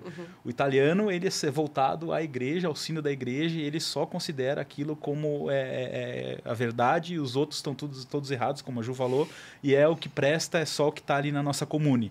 Então isso é, remonta ao Império Romano. Então, mesmo que você teve aquela unificação da Itália nesse período, você ainda tinha essa questão da cidade ser muito voltada para si mesmo, porque eles não confiavam no, no- no general romano que estava mandando na cidade, e ao mesmo tempo eles eh, achavam que só tinham que, que considerar a lei, né? É, obje- obje- é, é, obedecer à lei, porém é, é, é, continuar mantendo os costumes. E assim foi. E aí você teve a queda, queda do Império Romano em 476, talvez. E a partir dali, aí mesmo que fragmentou de vez, né? e só foi ser unificado com o Garibaldi e com o Vittorio Emanuele em 1861. Então você teve aí 1400 anos de fragmentação na Itália. Então isso aí teve uma influência profunda até hoje lá. É, e, e, você tem, é, é não diria nem regiões, mas cada província, cada cidade tem a sua, a sua particularidade. E deixando isso mais é, é, é um pouco mais avançado, mais piorando a situação, talvez, é a geografia da Itália também. A Itália é muito montanha, muita colina, quase não tem plano. Você tem só o, a pianura padana no norte, você tem uma planície na, na Puglia e acabou. É tudo montanha, vale, colina. Então isso acabou ajudando a deixar as, as comunidades mais isoladas uma das outras também. Então isso influenciou não só a questão de cultura, mas de língua, de comida, de vinhos, de tudo. Então isso é uma, é uma das, da, das dos bônus, mas também os ônus da Itália, né? Porque você tem essa, essa, essa, essa herança de uvas, herança de comidas, mas ao mesmo tempo eles não querem mudar e é isso que atrasa o país inteiro, entendeu? Opa! Caímos ou voltamos? Não, só voltou a energia. Ah, voltou a energia. Como falei para vocês, estávamos operando aqui no gerador. Aquele estúdio meia Boa. boca não ia ter live até agora, Voltamos. entendeu? Então agora, estamos ao vivo. Agora, então agora estamos na energia da cidade de São Paulo mesmo, consumindo Boa. Enel aqui. Então a gente teve até 1861 a Itália separada e continuou separada. Você teve aí a primeira grande guerra, você teve a segunda. Então, só pós Segunda Guerra que começou a ter uma unificação na Itália que tinha os próprios dialetos, as pessoas não falavam italiano em si. O italiano só começou a se difundir a partir da década de 50 mesmo, pela Itália inteira, como primeira língua, por causa da RAI, que é a TV estatal italiana, uhum. em rádio e cinema. Uhum. Então foi isso. Então até diria aí que até a Segunda Guerra as pessoas eh, falavam napolitano, falavam veneziano, falavam o, o, o, o, sei lá, o romano. Então você tinha essa, essa fragmentação. E se a gente for falar de vinho, a Itália tem uma, uma característica que remonta da Idade Média, que é a mezzadria. Uhum. A mezzadria é um sistema de agricultura coletiva, que você tinha o dono da terra e os colonos plantando a terra. Então eles misturavam todos uh, uh, os produtos agrícolas no mesmo lugar e ao final disso aí eles dividiam. Então você tinha tudo lá, não é só uva. Mesadri vem mezzadria. de mezzo. É, mezzadria ou mezzadria? Mezzadria. Não, não, não, não. É, de Metsu, sim. Não, não. Mesadria é o nome dessa, dessa instituição, né? Sim. Que foi da origem depois a parte que seria o aluguel. Mas med... eu só ia fazer um, um parênteses que mezzo é metade. Isso. Então o dono da terra ficava com metade e a pessoa que trabalhava ficava com metade na teoria. Depois esse sistema começou a falhar, porque obviamente o dono da terra queria mais e aí... Isso. E é isso que eu queria mencionar. É, é a mesadria ela foi abolida, sabe quando? 1974 e os contratos de mesadria foram proibidos e o último foi em 1982. E o sistema de denominações de origem da Itália começou na década de 60. Uhum. Então a questão da qualidade em si e da padronização do vinho italiano, ela não tem nem 50 anos. Então Itália sempre foi sinônimo de vinho vagabundo, vinho barato e volume. Até essa questão dos anos 60, porque os colonos estavam interessados em fazer volume, porque uhum. era assim que eles sobreviviam. Então, isso em todas as regiões da Itália, tá? Não era só na, na, nas partes mais pobres, mas em tudo Sim. mesmo. Então, por isso que começou na década de 70 com alguns revolucionários a fazer, é, é, a começar a cobrar, a, a, fazer vinhos de qualidade. Aí, na década de 80, começou, começaram a ter uns, uns projetos específicos, como o Quente Clássico 2000, que começou a estudar as melhores maneiras de você fazer o cultivo da uva, de melhorar a, geneticamente a Sangiovese. Uhum. Aí, com a década de 90 e com o advento do DNA, eles começaram a descobrir a, a, a, grande variedade de uvas que eles tinham lá, porque eles não tinham a menor ideia. Porque o nome da uva, qual que é? Ah, a uva é Trebbiano Toscano. Por quê? Ah, porque meu avô falou que era o nome Trebbiano Toscano. Então, você tinha muitas é, é, variedades de uvas que estavam várias é, variedades no mesmo lugar que eram uvas diferentes. Por exemplo, Trebbiano não tem como falar Trebbiano. A Trebbiano é um grupo de uvas. Você tem Trebbiano toscano, Trebbiano abruzzese, Trebbiano spoletino, Trebbiano e vai embora. Você tem umas vários tipos de Trebbiano que são uvas totalmente diferentes. Então, resumidamente, você tem essa fragmentação da Itália que uhum.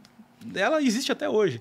E voltando à questão das regiões, pô, se a gente for falar, a gente tem as regiões de volume e as regiões de qualidade, né? Sim que eu colocaria, sem querer, é, vamos falar tecnicamente, a gente colocaria o Piemonte, Toscana e Sicília, como termos assim, regiões que são volume e qualidade. Mas você tem lugares em toda a Itália que fazem vinhos de altíssima qualidade. Sim. Friuli, né? não vamos deixar de falar do Friuli, não, né? Não, briguem com o Friuli. É, mas o Friuli tem, tem um vinho de qualidade que às vezes não é muito conhecido aqui no Brasil, né? Sim. Mas aqui no Brasil, se a gente for falar, a gente sempre vai falar de Piemonte, Toscana e talvez Vêneto, por causa do Amarone e por causa da questão do paladar do brasileiro que gosta desses vinhos mais porrada, né? Sim.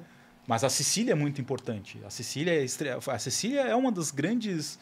É, foi sempre o grande produtor de vinho na Itália. Então está começando a retomar. E a Puglia, né? É, a Puglia sempre foi muito volume, né? E o brasileiro é. gosta do primitivo, né? Sim. Mas eu digo a Sicília por causa do Etna, que está retomando em termos de qualidade, é, equiparando a Piemonte com Barolo e Barbaresco, com Etna agora. Está é, tá chamando muita atenção. Eu, é, para mim, é a minha região favorita. Só que infelizmente os vinhos estão ficando caros por causa disso, porque Sim. é um lugar muito é, limitado em termos de terra e de volume, né? Então, é, hoje em dia a gente.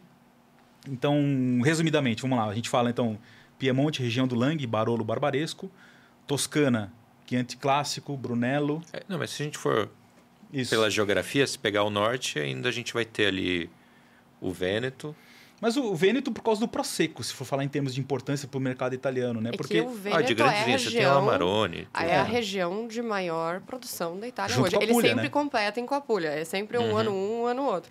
Mas o Vêneto hoje é o, em primeiro lugar. Por Prosecco e Pinot Grigio. É também, os, também. São os, os as, as forças também. motrizes do Vêneto, né? Mas eu diria assim, vamos falar em termos de mercado Brasil, com Itália é Piemonte, Barolo Barbaresco, Toscana com Sim. Chianti, Chianti Clássico, Brunello e os super toscanos.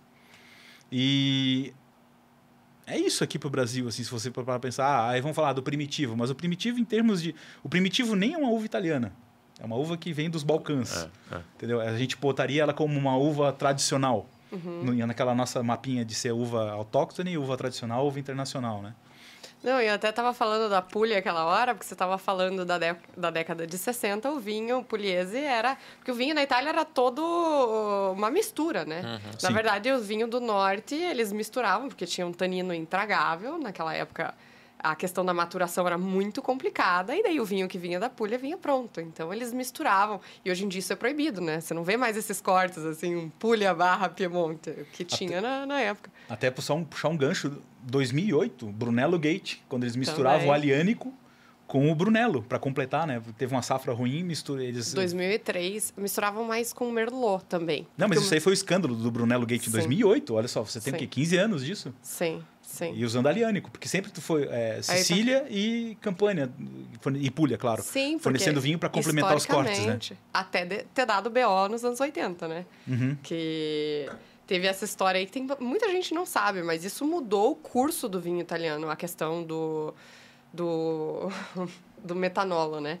Porque aconteceu uma epidemia na Itália, as pessoas morreram por causa disso, porque tinham esses vinhos de corte e eles adicionavam o metanol, porque não, é não, não tem odor nenhum no mundo vinho, só deixa ele mais alcoólico. Uhum. Então. E só mata pessoas. Mata pessoas, né? É, mata pessoas. De boa. Só que o que, que acontece? As pessoas do sul adicionavam e a, dos no... e a do norte adicionava também, eles não se comunicavam. Chegou uma hora que eles faziam um blend daquilo e simplesmente aconteceu uma epidemia. E aí, depois disso, que começou a, a vir as regulamentações muito mais pesadas, porque que nem o Pablo falou, antes disso, a Itália era um lugar de, tipo, vinho, vinho de mesa só, não tinha vinho fino. E aí começa a vir é, cada vez mais regulamentação. Hoje em dia, eles têm um monte de revista. É, de auditoria em vinícola do nada, assim. É, um disciplinar de, pro, de produção do que antes tem mais de 20 páginas. Então, assim, hoje a coisa é diferente. Óbvio que sempre tem, né? Uns uns negócios ali que são meio suspeitos em todos os lugares do mundo.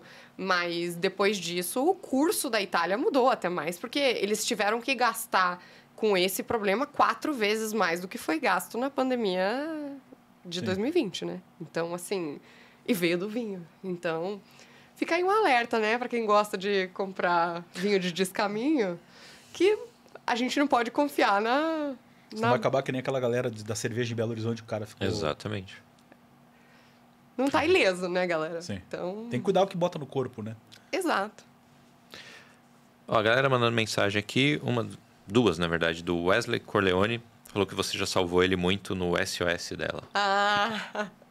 O que é, que é o SOS? Então, eu fiz um quadro, comecei a fazer um quadro no TikTok para quando as pessoas não sabiam que vinho escolher, porque eu sempre recebi muita mensagem, uhum. direct e tal. Ai, Ju, qual vinho que eu levo em tal ocasião? Então, eu criei um quadro que chama SOS Vinho, a pessoa me dá é, as diretrizes do que ela precisa, e aí eu vou lá e eu faço um quadro com várias opções que eu indicaria.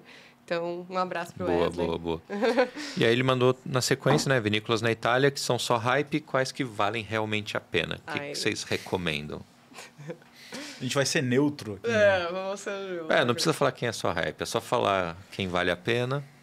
Que Acho que essa questão do hype é muito relativa, porque é. é. uma questão de preço envolvido também. Uhum. Então, oferta-demanda. Tem é. vinho aí que talvez tenha um hype, mas tem pessoas buscando por causa daquela questão do bebedouro de rótulo, né?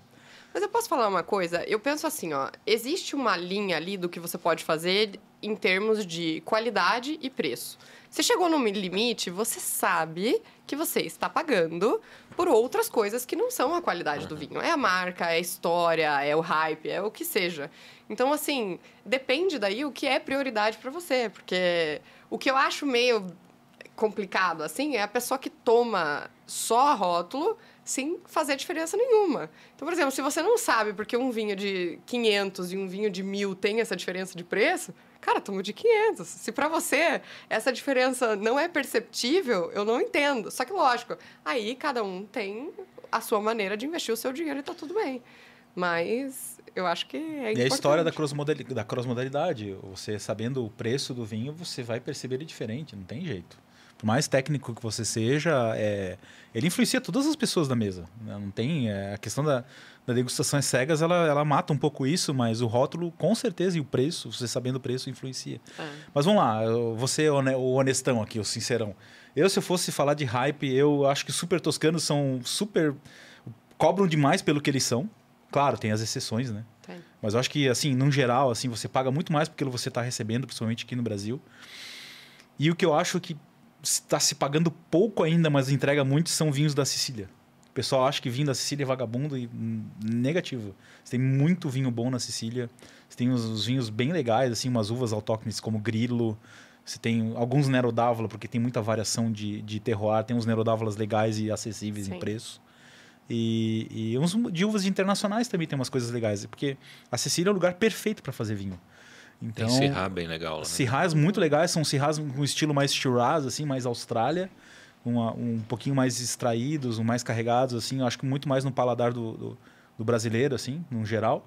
E eu acho que pessoa, as pessoas tinham que dar mais chance para os vinhos da Sicília, assim. O pessoal não olha no supermercado, olha meio atravessado e, e enfim. E os vinhos, os vinhos baratos do Vêneto são bons também. Tem bastante Pinot Grigio legalzinho assim para tomar com preço bom assim. Tem.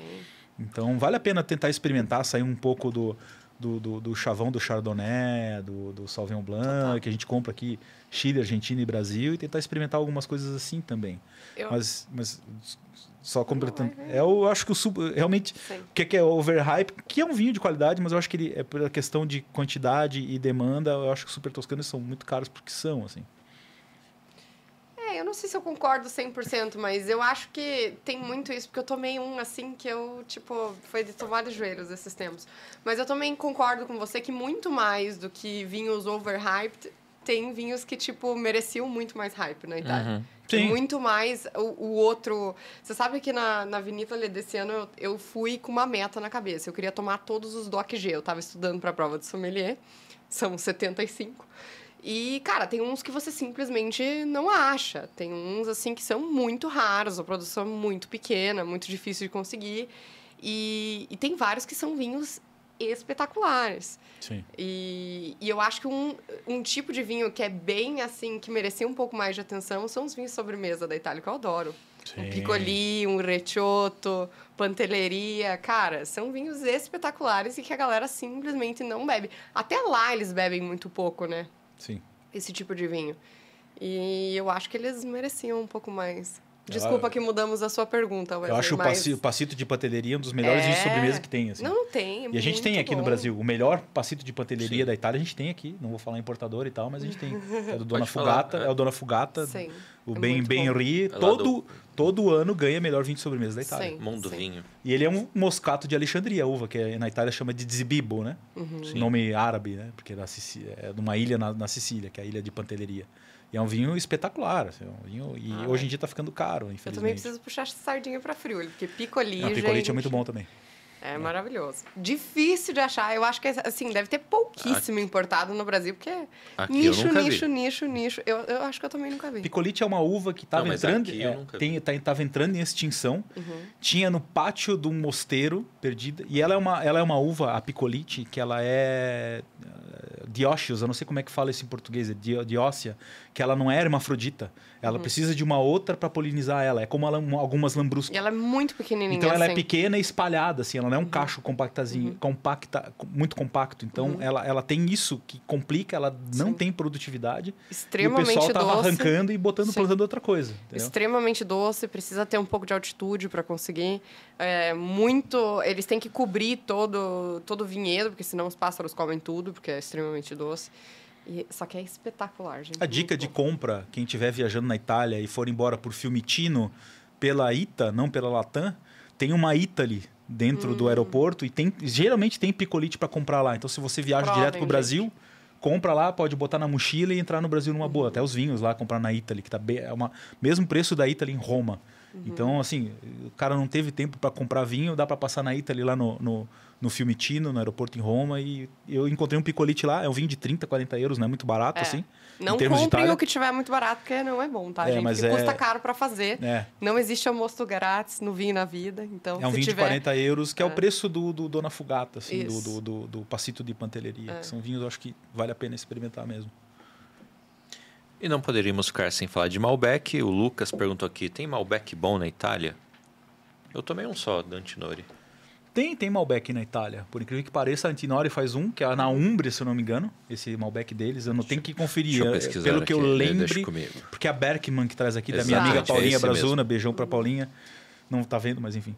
É, é, tem esse Malbec que eu acho que, se eu não me engano, é a Umbria, ou não, não é da Puglia, acho que é da Umbria mesmo. Tem alguma coisa no norte da Itália de Malbec também. Mas, muito Mas é pouco, muito assim, é, muito você pouco. sabia? Tem Carmenère na Itália. Que é muito bom. É, tem Carmenère na Itália que eles não sabiam que era Carmenère, exemplo do Chile. Descobriram muito recentemente que veio naquela leva dos, das uvas lá das guerras napoleônicas, né? Então é uma uva que é veio junto com Cabernet. Então você tem encontra Carmenère lá também. Então, para quem gosta de Carmenère, pode tentar algum Carmenère italiano também. É. E aí o André mandou, e esse aqui eu vi o seu vídeo falando isso, Ju, que a máxima que o vinho caro tem obrigação de ser bom, né? O desafio é encontrar um, É. um barato bom, né? É. E, e é que nem a gente volta naquilo que eu tava falando, de tudo bem, tem um ponto ali que você sabe que você tá pa- pagando história, cultura, é, tudo que tem por trás do rótulo. Mas é muito mais difícil você achar um vinho muito bom e barato. Não tem comparação. Se você chegar numa faixa, sei lá, de uns 200 reais, a chance de você achar um vinho muito ruim é mais baixa do que você chegar numa faixa de 100 reais e achar né, vinho muito ruim. Então, Esse é o desafio. é o desafio. É isso que é o nosso trabalho. Inclusive, o André também faz esse trabalho na Via Vino, porque é que nem a gente que está muito do outro lado do mundo, tentando procurar as coisas, é, uma diferença de 2, 3 euros, cara, muda muito o preço aqui.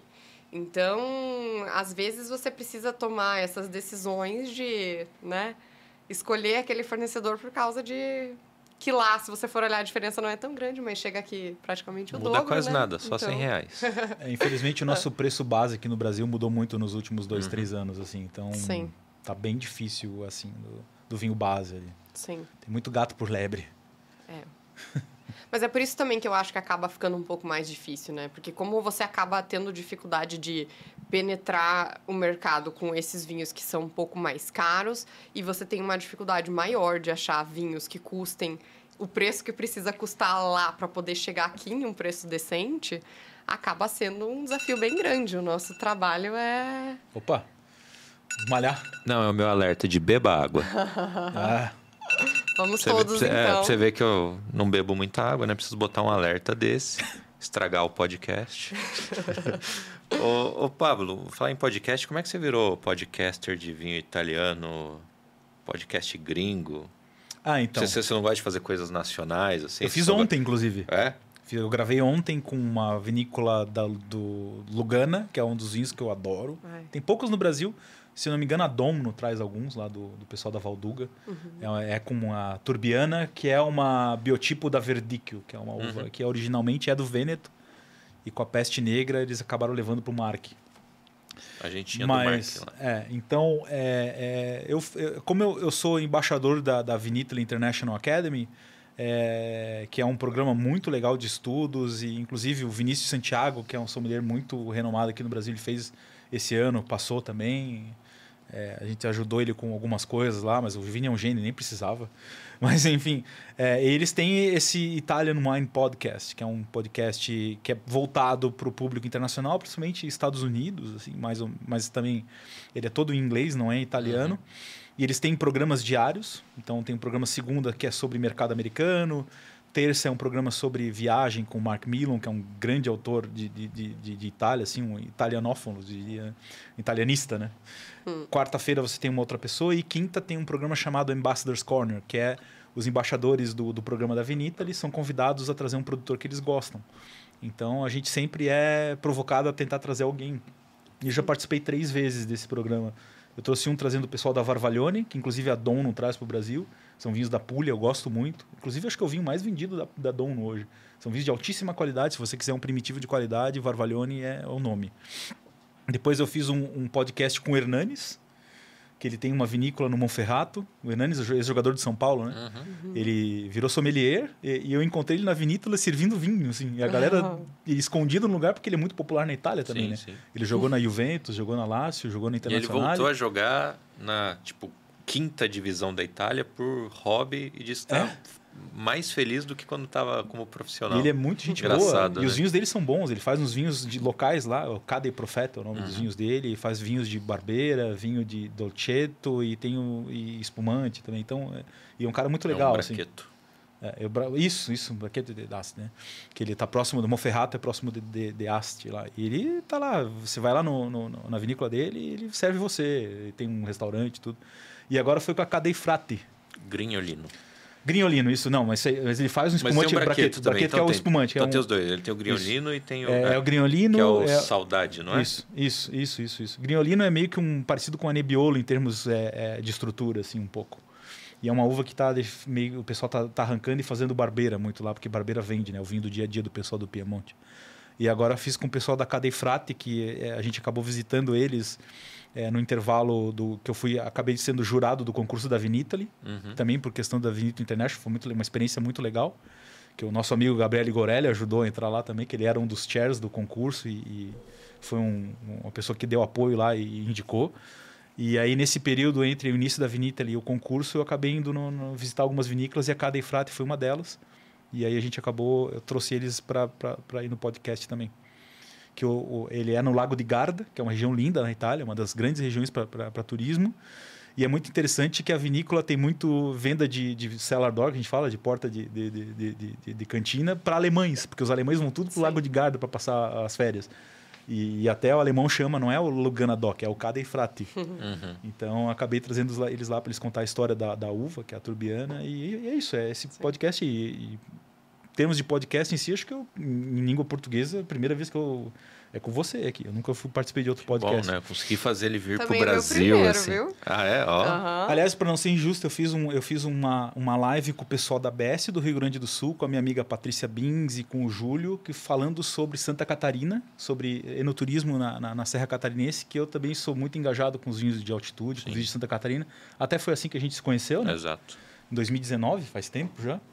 Estamos velhos. é. Hum. E que você foi lá visitar, foi com a Paty, né? Da, da Monte Agudo. Então eu, eu sou de lá e tenho ligações com o pessoal do Világio Bassete, são meus amigos pessoais e, e eu fui lá para fazer um roteiro porque não tinha roteiro para visitar Santa Catarina. Então acabei montando o roteiro.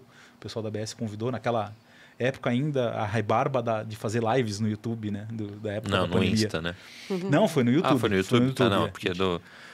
Lembra na época que existia live no live Instagram? No Insta. Nossa amiga. Né? Os maias faziam nossa amiga lives Aninha, no Instagram. da Vinho ao Vinho, né? Fazia nossa, todo dia. Não, ela ainda faz, ela é guerreira, faz ainda. tá lá. É. Ela, fez com, ela fez com o Gustavo Bertolini semana passada, fez, foi bem fez. legal.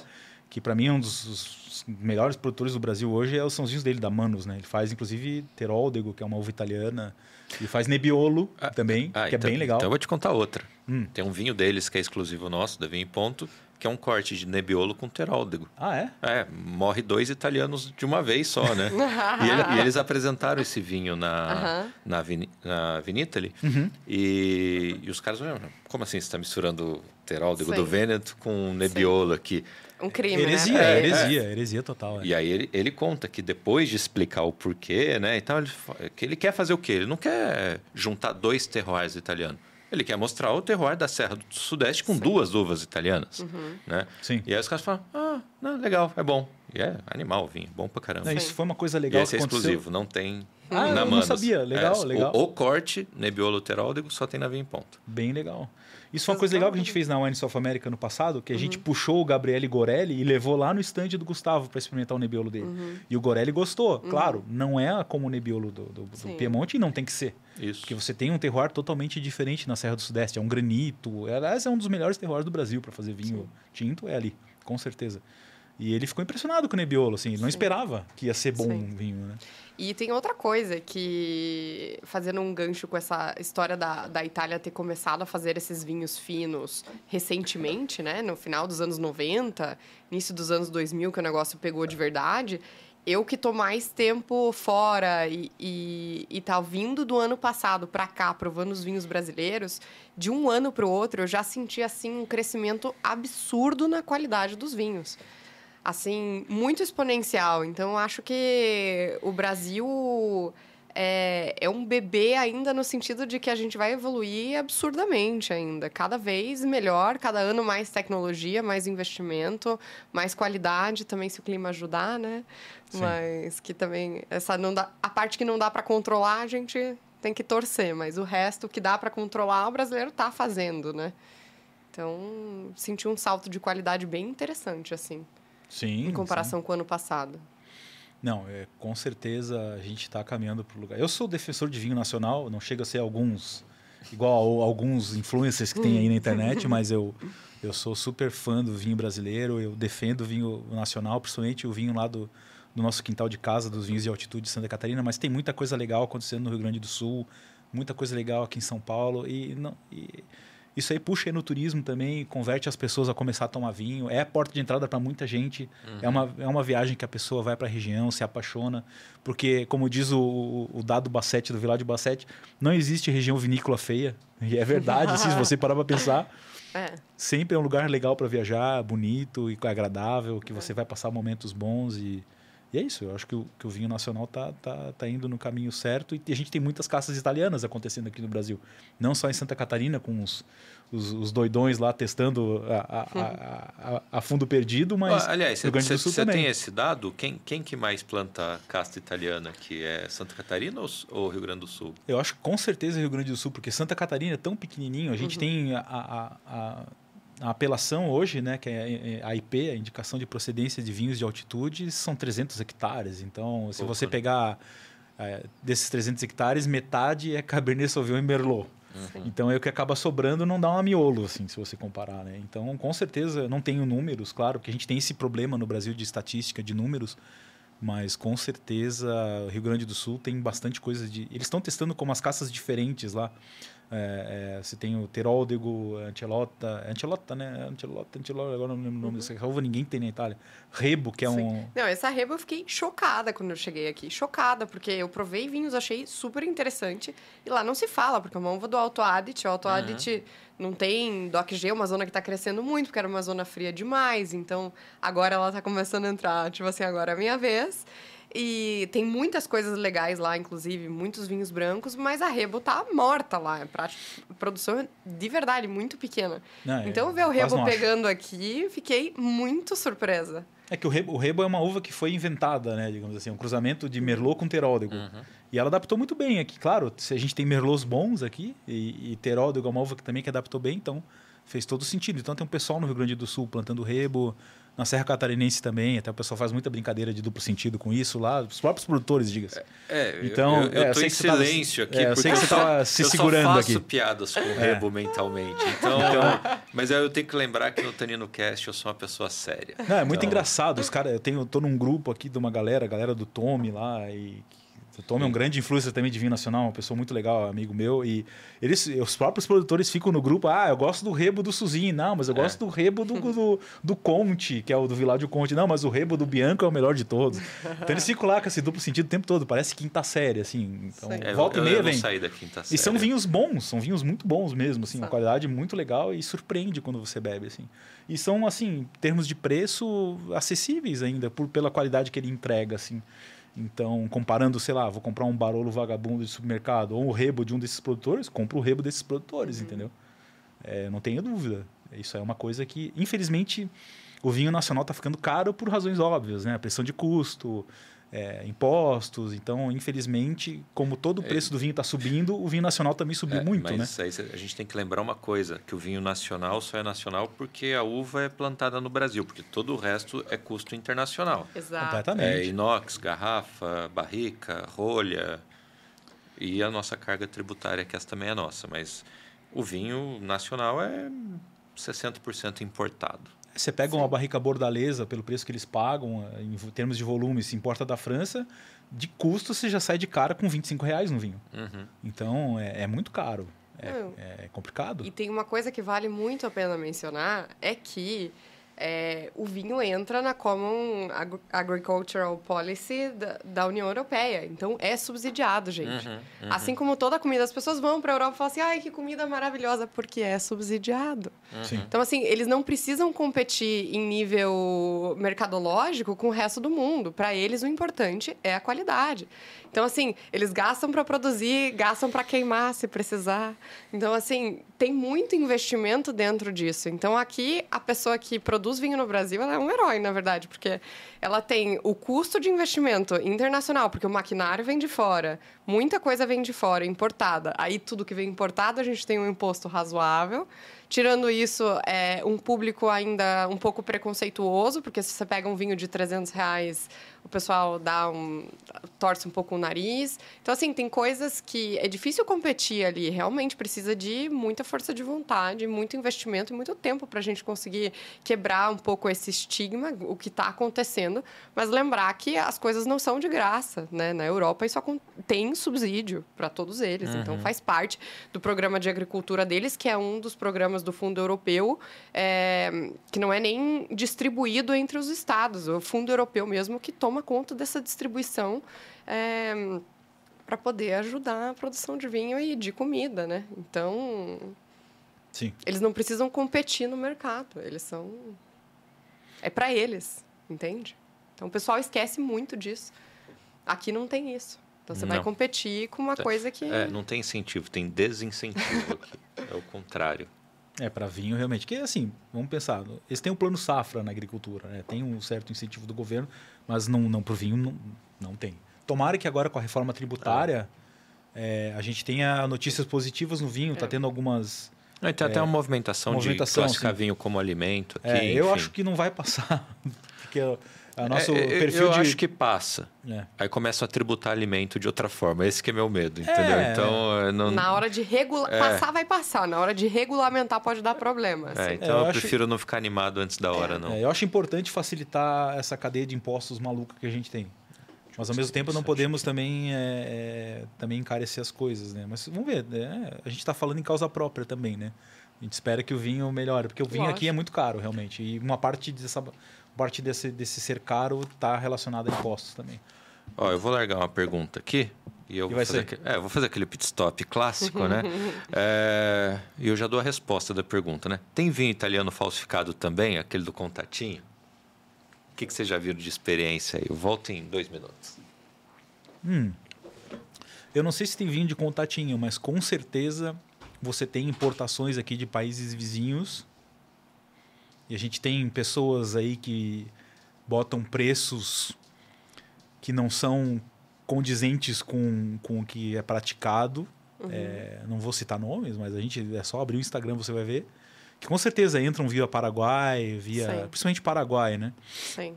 Que tem vinho de contatinho italiano aqui também, claro, não é como argentino e Não. Chile, mas com certeza tem, principalmente os, os, os, os- os renomados, né? Sim. É, os, sa- os sacicaias, tianelos. Mas e- sabe que eu acho que aqui no Brasil é um pouco menos comum achar um italiano falsificado do que, obviamente, os que têm fronteira aqui do lado. Mais entrada ilegal, eu acredito, do que essa Sim, falsificação é o própria. descaminho, Lógico, não, não falsificação. Lógico, lógico. Mas assim, isso comparando com os outros tipos de falsificação que tem aqui do lado, que a gente está bem mais acostumado. Mas, ao mesmo tempo, eu acho que também o... esses vinhos que vão ser mais falsificados, vamos dizer assim, tem um controle, é, um número de produção bem mais baixo. Então, por exemplo, eu acho que o mais falsificado eu tinha nela, Sim. provavelmente, por causa daquela questão de que é caro, mas não é, não é um maceto, por exemplo. E aí eu sempre penso, né? A pessoa que vai investir num vinho desse, ela precisa saber qual é o caminho que aquele vinho fez. Não só por uma questão de, ah, importação é de descaminho, mas é questão de armazenagem. Pode ser um vinho original, pode ser, né? Entrou, alguém trouxe, trouxe por uma outra via, veio pelos Estados Unidos, o Paraguai, que seja. Mas assim, o caminho que esse vinho fez vai determinar a qualidade que ele tem na tua taça. Então não é só essa questão da falsificação, é a questão de o que é que tu vai beber de fato. É, mas é o desconhecimento das pessoas em relação a isso também. Ela nem, nem para pra pensar e Uhum. não sabe disso também. Então, ela, na inocência, acho que tá conseguindo uma vantagem ali. Então, às vezes, está pagando vinho que teve todos esses problemas no transporte e compra. Sim. E aquela história que a gente comentou no começo da pessoa ter influência do rótulo da garrafa, tá com o vinho cozido, ela não tá acostumada Sim. com tomar um vinho daquela maneira, e ela acha que o vinho que ela tá tomando é daquele jeito, e não é, Sim. como você falou do Barolo lá que tava passado. Ela acha que aquela, aquele negócio do vinho ali é que faz ele ser diferente, ela não tem a referência, às vezes, muitas vezes, Sim. então ela acaba comprando, ou ela nem sabe que aquilo ali tá com um defeito mesmo, problema, Uhum. porque ela é só um. Ela não tem que saber. Não, e quando você tem referência, que nem eu estava comentando antes, você precisa ir criando essa memória sensorial para você conseguir identificar o problema. Então, um vinho que você nunca tomou, que pode ser um pouco diferente, você vai ter mais dificuldade de, de identificar problema do que aquele que tu toma toda semana e tá fácil de ver é, que tá errado, né? Então tem isso também. Sim. Você comentou do Tianello, né? Tava assistindo. Sim. A gente tem um corte, dá pra ir no. no tem, tem no YouTube, no canal de cortes, e, e no Instagram tem um tipo um Reels do Arrebola falando exatamente a história do Tianello. Porque ele estava na Berkman, e, que é o importador da, da Antinori aqui, enfim. E, e, e a explicação era exatamente essa, porque ele é um ícone, mas não é um ícone tão caro. Tal. Então, assim, é um, é um produto fácil de você passar para frente. Né? Então, vira e mexe, eles pegavam quadrilhas especializadas em falsificar Tianello, né? Sim, que é sim. o mais falsificado lá. Isso tem muito na Itália, porque você. pô, tem máfia na Itália, né? Sim. E- Olha, tem máfia na Itália. Tá? Não, mas enfim, é, é, eles falsificam todos os produtos agrícolas, não só é, vinho, azeite. Sim. E tem muito isso aí. Não, não- então, é, é, quando você tem preços que não são condizentes com o que é praticado Bom, no falsificam mercado. até o resultado do campeonato Desconfiam. italiano, né? Sim, exatamente. é. Então, fique, é, é, você fique é, sempre com o pé atrás se tiver um vinho muito Sim. barato, assim. Sim. É. Não, e, e às vezes o pessoal pega no pé por causa de algumas técnicas que deixam o vinho mais barato, tipo assim, um MCR, mosto concentrado retificado. E se for de uva, gente, a gente tá falando de um vinho barato. Você precisa ter uma maneira de você fazer aquele vinho da maneira mais justa possível. Só que assim, é, porque, por exemplo, chaptalização sempre foi legal na Itália. Nunca pôde. Então, é, eles podem, em algumas zonas, depende, né, da, de como é o disciplinar da, daquela zona específica.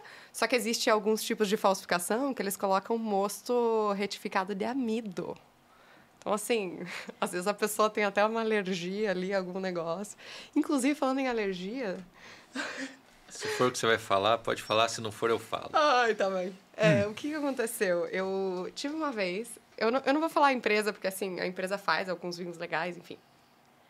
É, e, e eu sempre tomo cuidado para falar um pouco de algumas coisas assim, porque eu sei que existe todo um trabalho atrás e às vezes a- o que aconteceu comigo não é uma experiência para todo mundo. Mas um dos maiores importadores de Prosecco do mundo, né? Manda muito vinho para os Estados Unidos. Eu cheguei lá, tomei o vinho deles, o mais exportado, e, gente, foi bizarro, quase fechou minha glote. Ah, me- meus dedos, assim, por quê? Né? Assim, uns bibi de bob de boom, vinho muito barato, né? Então, assim, o que, que você vai esperar? Você sabe que tem alguma coisa ali que não tá padrão. Você fugiu da regra, no vinho na vida não tem almoço grátis. Beleza. O que, que aconteceu? O, que, que, o que, que é, eu não sei dizer, mas é normal, tô tomando vinho normal aqui, não acontece comigo. Cheguei lá, meus dedos assim, vermelho, tudo. O que, que é? Aí tem essas coisas. Um, um caso que eu pego, que eu ouço com frequência, assim, ah, não sei o que, que o sulfito me dá dor de cabeça. Uhum. É a grande moda falar que o sulfito dá dor de cabeça. Sim. E aí você fala, você come batata frita? Como. Sim. Come chocolate? Como. Tá, tem Fruta seca. é, Atum. 500 vezes mais sulfito que tem no vinho. Uhum. Esse é o ponto. Agora, se dá dor de cabeça é porque existe um sintoma de algo acontecendo. E nós, né, bebedores profissionais, né, que bebe bastante e tal, às vezes eu tomo um vinho, sabe que ah, eu quero tomar um vinho baratinho aqui hoje, segunda-feira, né, não vou aloprar. Aí você acorda na terça ruim. Aí você começa a ver que vinho muito barato, muito simples te dá essa dor de cabeça. Aí você começa a falar, peraí, mas eu tomei o Brunelão e não, deu tive. problema. Aí eu tomei aquele de 30 e, e tive. Cara, é tanto aditivo ali pro negócio render e funcionar, Uhum. né? E é isso. E aí caiu na conta do sulfito, mas é o que você tá falando. Sabe lá o que tem Sim, dentro. Sim. E, e, assim, hoje existe tecnologia na Itália para você identificar alguns tipos de falsificação. Por exemplo, eles têm é, um tipo de exame que eles conseguem medir, se eu não me engano, não quero falar besteira, é o hidrogênio da célula para ver o nível de pre- precipitação daquela zona. Então, como tudo na Itália é regulado a partir da localização geográfica, isso é a coisa mais importante. Se aquele vinho está numa concentração que não condiz a concentração que deveria estar naquela zona, naquela safra, eles já sabem que foi adulterado. Só que assim, lógico que para fazer todo esse tipo de teste, precisa existir alguma desconfiança ou alguma coisa que, que encoste né, nesse problema e que é- realmente leve isso pra frente. Só que na minha cabeça é uma coisa meio óbvia. Se você tá chegando num vinho e, e eu gosto de brincar que, gente, hoje conseguir vidro na Itália tá caríssimo. É praticamente Ah, um mundo, euro o vidro. É. Então, se você tá, então, se você tá comprando é, de importação, né? Um vinho que custa pouco mais que isso, assim, o que, que você vai esperar exatamente daquilo? Você sabe que de alguma maneira aquilo não é. Não é isso aqui que a gente está tomando hoje. Então, assim, também é. Vamos moldar em cima do que o consumidor está esperando. Ele sabe também pelo preço que ele está pagando que não está tomando aquele vinho. Só que uma coisa é você tomar um vinho de uma qualidade ok, outra coisa é um vinho que te dá alergia porque tá cheio de porcaria dentro, né? Também tem isso. Não, e um cuidado com é, falsificações e descaminho é, é exatamente isso. A gente tem produtor argentino no portfólio, briga muito Aham. para que tenha bom preço, porque precisa concorrer. Imagina se vender o vinho argentino Aham. é, no preço real Brasil versus o- Contatinho. o, contatinho. E ele falou, cara, o líquido eu te dou. Isso não me custa nada. Só que eu tenho garrafa, eu tenho rótulo, eu tenho rolha. Eu não consigo te vender a menos de 2 dólares, por exemplo. Aí ele falou, o, o- o líquido eu te dou. Sim. E tem Né? outro cuidado para tomar também, né? Porque a gente também tem argentino no portfólio. Ele não pode vender para aquela zona que é ali que passa É, na região é, do Brasil. Porque eu não, como É que que é, é Barracão Paraguai o nome também. da cidade? Ah, sei Como lá, que- tem vários. Você que é da fronteira Barracão ali. Dionísio Cerqueira ali. Não, É, porque, porque tem uma cidade na, na Argentina que, lógico que na Argentina não dá para confiar tanto nos dados, mas que assim, é o maior consumo per capita do universo, porque o que vai de vinho vendido para aquela zona que obviamente depois entra no Brasil é surreal, né? Então, toda vez que a gente vai importar alguma coisa da Argentina, o nosso cuidado é, você manda para aquela cidade, você tem algum, porque não tem inoteca lá, mora, sei lá, 5 mil pessoas na cidade, não tem como, não tem nem para quem vender, então a gente já sabe que isso vai ser produtos de descaminho. Daí, como é que eu vou competir dentro do Brasil com vinho que, teoricamente, é exclusivo meu? Impossível, né? É isso. Ó, só pro Guilherme não deixar de ser meu amigo, Vou para a última perguntinha aqui, para a gente fechar em duas horinhas de programa, porque por mim eu ficava quatro, né? Mas, pô, né? já é Feriado, sabadão. Tem né? o jogo do Fluminense daqui a pouco, um pouco. Acho, acho que deve tá- É quatro horas? Nem sei, eu não vejo futebol. Então. Você não vê futebol? Você, você assiste futebol? Eu leio só pra ter assunto com quem gosta de futebol, mas eu não assisto. não. Ah, então. Ô, Guilherme, eu já bati 500 vezes aqui no pedestal novo. Vocês que são assíduos espectadores do Tanino Cast notaram a diferença aqui no, no porta-microfones? É... Ah, bom. Queria finalizar com vocês perguntando da perspectiva futura do vinho italiano. Pode ser no mundo, pode ser no Brasil. Como é que vocês estão enxergando isso? No Brasil, se não houver investimento, não vai para frente. Eu vejo isso aí. Então, claro, a gente tem o fator preço, que vamos ver se aquele acordo da União Europeia, Mercosul, que tem uma discussão em relação às alíquotas do vinho também, uhum. isso aí entrou, os, fora os produtos agrícolas, né? Então, se não houver um, uma questão de preço, impossível. E se não houver investimento, como Portugal fez, que a gente conversou no começo, e espetacular o que Portugal fez, o trabalho aqui no Brasil, de, de normalizar o vinho português com aqueles nomes esquisitos uhum. e entrar no vocabulário do bebedor de vinho brasileiro. Isso aí é um benchmark para qualquer é, país que queira entrar no Brasil. assim. Então, é, se não houver aquela velha história de você não vai conseguir resultados uhum. diferentes fazendo a mesma coisa. Então, eu acho que a, a principalmente vamos falar em termos de agência italiana, ela está fazendo algumas alternativas, aliás, fazendo algumas iniciativas, mas você tem que fazer iniciativa o ano inteiro e né, é, é formiguinha, né? Todo dia, toda semana, é só sair do eixo Rio São Paulo, tem que fazer um trabalho sério e trabalhar consumidor também, não só, não só o trade. Porque não adianta você querer fazer feiras para os mesmos de sempre, não vai conseguir resultado diferente com isso.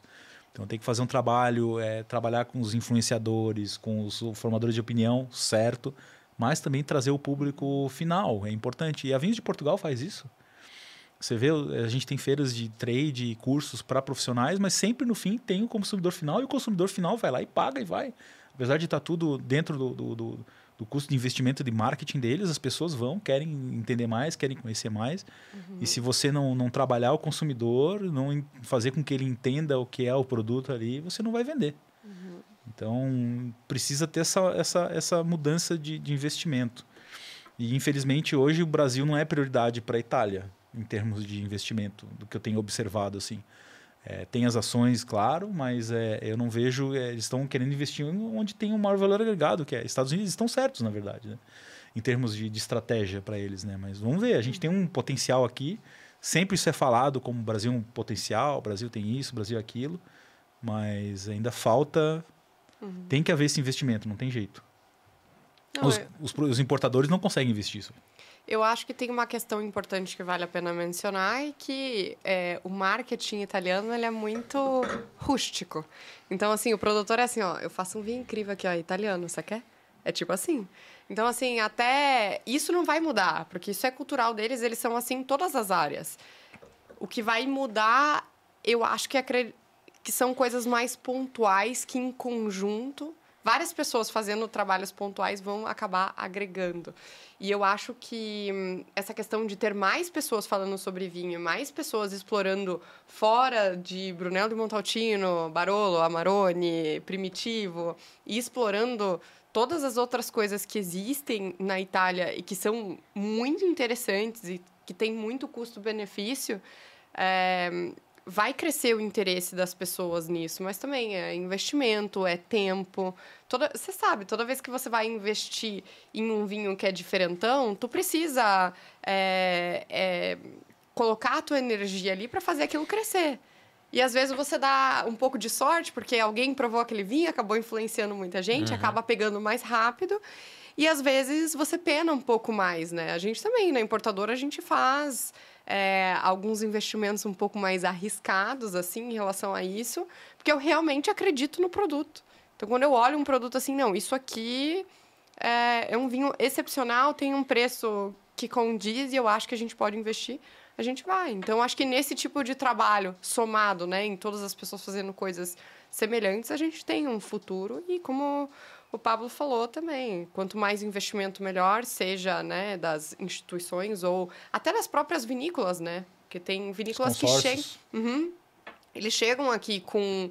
É, tem programas na, na Itália que eles subsidiam até uma parte do, do que você vai importar. Uhum. Mas quem que sabe desses programas? Eles, definem, né? E acabam não incluindo o Brasil, né? Porque você tem que definir os países que eles vão investir. Né? Também. Isso não acontece. Mas tem uns que são abertos, mas pessoas, os importadores acabam não sabendo desses programas. Sim. Falta comunicação. E se você né? soubesse, né? você, né? Você fica um pouco mais aberto para produtos que você gosta, mas estava pensando se vale a pena ou não. Então também tem isso. Mas vamos olhar o otimismo, né? O brasileiro ama a Itália. A maioria das pessoas almejam viajar à Itália, conhecer a Itália. Então a gente tem essa janela. No mínimo que é casar na Toscana, né? É, a gente tem essa janela de oportunidade aí. As pessoas amam Itália, gostam de viajar para Itália, as pessoas gostam de ir em restaurante italiano, gostam de comida italiana. Por que, que a pessoa vai num restaurante italiano e toma vinho Carmenere chileno ou, sei lá, um Cabernet argentino? Entendeu? Não faz sentido nenhum. Porque é o que ela então, conhece. Né? É, exatamente, por isso. Então, eu acho e legal. é o que tem na carta do restaurante. Também, o próprio também. restaurante não conseguiu botar um vinho italiano, ou porque não tinha no, num preço adequado, Exato. ou porque também não é. tinha conhecimento, enfim, ou o cliente não procura. Então, por isso que eu acho legal esse trabalho que a Avenida International faz de, de uniformizar a comunicação, de trabalhar como é que as pessoas têm que fazer a comunicação, mas infelizmente é um negócio que está só começando, tem muito trabalho a fazer, demora, é trabalho de formiguinha, tem que ter a questão do investimento também, mas existem as pessoas querendo fazer e só falta começar a, a realmente ter uma convergência maior e aumentar a massa, a massa crítica querendo que o vinho italiano se popularize no Brasil. Então, é, e para isso tem que ter investimento, não tem jeito. Não, não dá para uhum. se enganar e dizer que vai se vender por si só. Não, não, isso não existe. Muito bom. Tá aí um episódio que eu gostaria que tivesse durado quatro horas, enfim, mas né, eu sou muito legal com o Guilherme. E aí a gente tem uma tradição aqui para finalizar, que é assinar a rolha do Tanino Cast, no caso, as rolhas ah, Tivemos dois vinhos hoje e colocar aqui no. Peraí que eu vou pegar. Lá. Tá aqui, ó. Olha o vaso de rolhas do Tanino Cast. Olha ah. se eu bebi pouco esse ano. E aí, para quem está assistindo e não está no ao vivo, deixa um comentário, fala o que achou, me conta se está gostando desse formato com mais de um convidado. Eu acho que já, sei lá, o terceiro, o quarto que eu faço assim. Já tem alguns agendados também nesse formato, com com pessoas que se complementam, mesmo sendo da mesma área, enfim. Estou gostando. Me diz aí também se você está gostando. Deixa aí um comentário. Eu vou dar um like disso. lá, né? É, deixa um like, né? Isso aí. Não, pode botar. Ah, bota um cada um, ó. Pera aí. Isso. Pronto, depositem. Faz, né, faz um pedido, né? Como é que é isso? Conhecer a identidade do sommelier de merda pedido. Você já abandonou, oh, né? É, o mundo era mais legal quando eu era um mistério. Isso. É, o mundo era melhor. Depois só teve guerra, coisa ruim. Ah, foi você que árvore, as guerras. É, então. Árvore caindo e Isso. fechando as ruas aqui da para chegar no estúdio. Fazendo o pessoal do estúdio vir trabalhar sábado. Então, né? Já, já tinha acontecido essa, Guilherme? Já, né? Não, não é a primeira. Ah, não. Então Mas não tá ligando bom, o gerador, né? não, com, com emoção é. Não tinha árvore caída na rua da rua do estúdio. Gente. Você é um saborzinho a mais, né? É. tudo, tudo, na vida tem um preço. Sim. Gente, muito obrigado pela muito presença de vocês aqui. Convite. Quem assistiu a gente até o final, muito obrigado. Se você vai assistir isso aqui daqui três meses, essa é a graça do algoritmo do YouTube, né? Tipo, o cara é. assiste coisa de dois anos atrás e parece meio novidade, enfim. Uhum. Eu gostei da aula, espero que vocês tenham gostado também. Uma conversa, vai. Uma conversa, é. né? Que aula, coisa chata, aula no sábado, né? É. Então, até o próximo Tanino Cast, aguardo vocês. Saúde.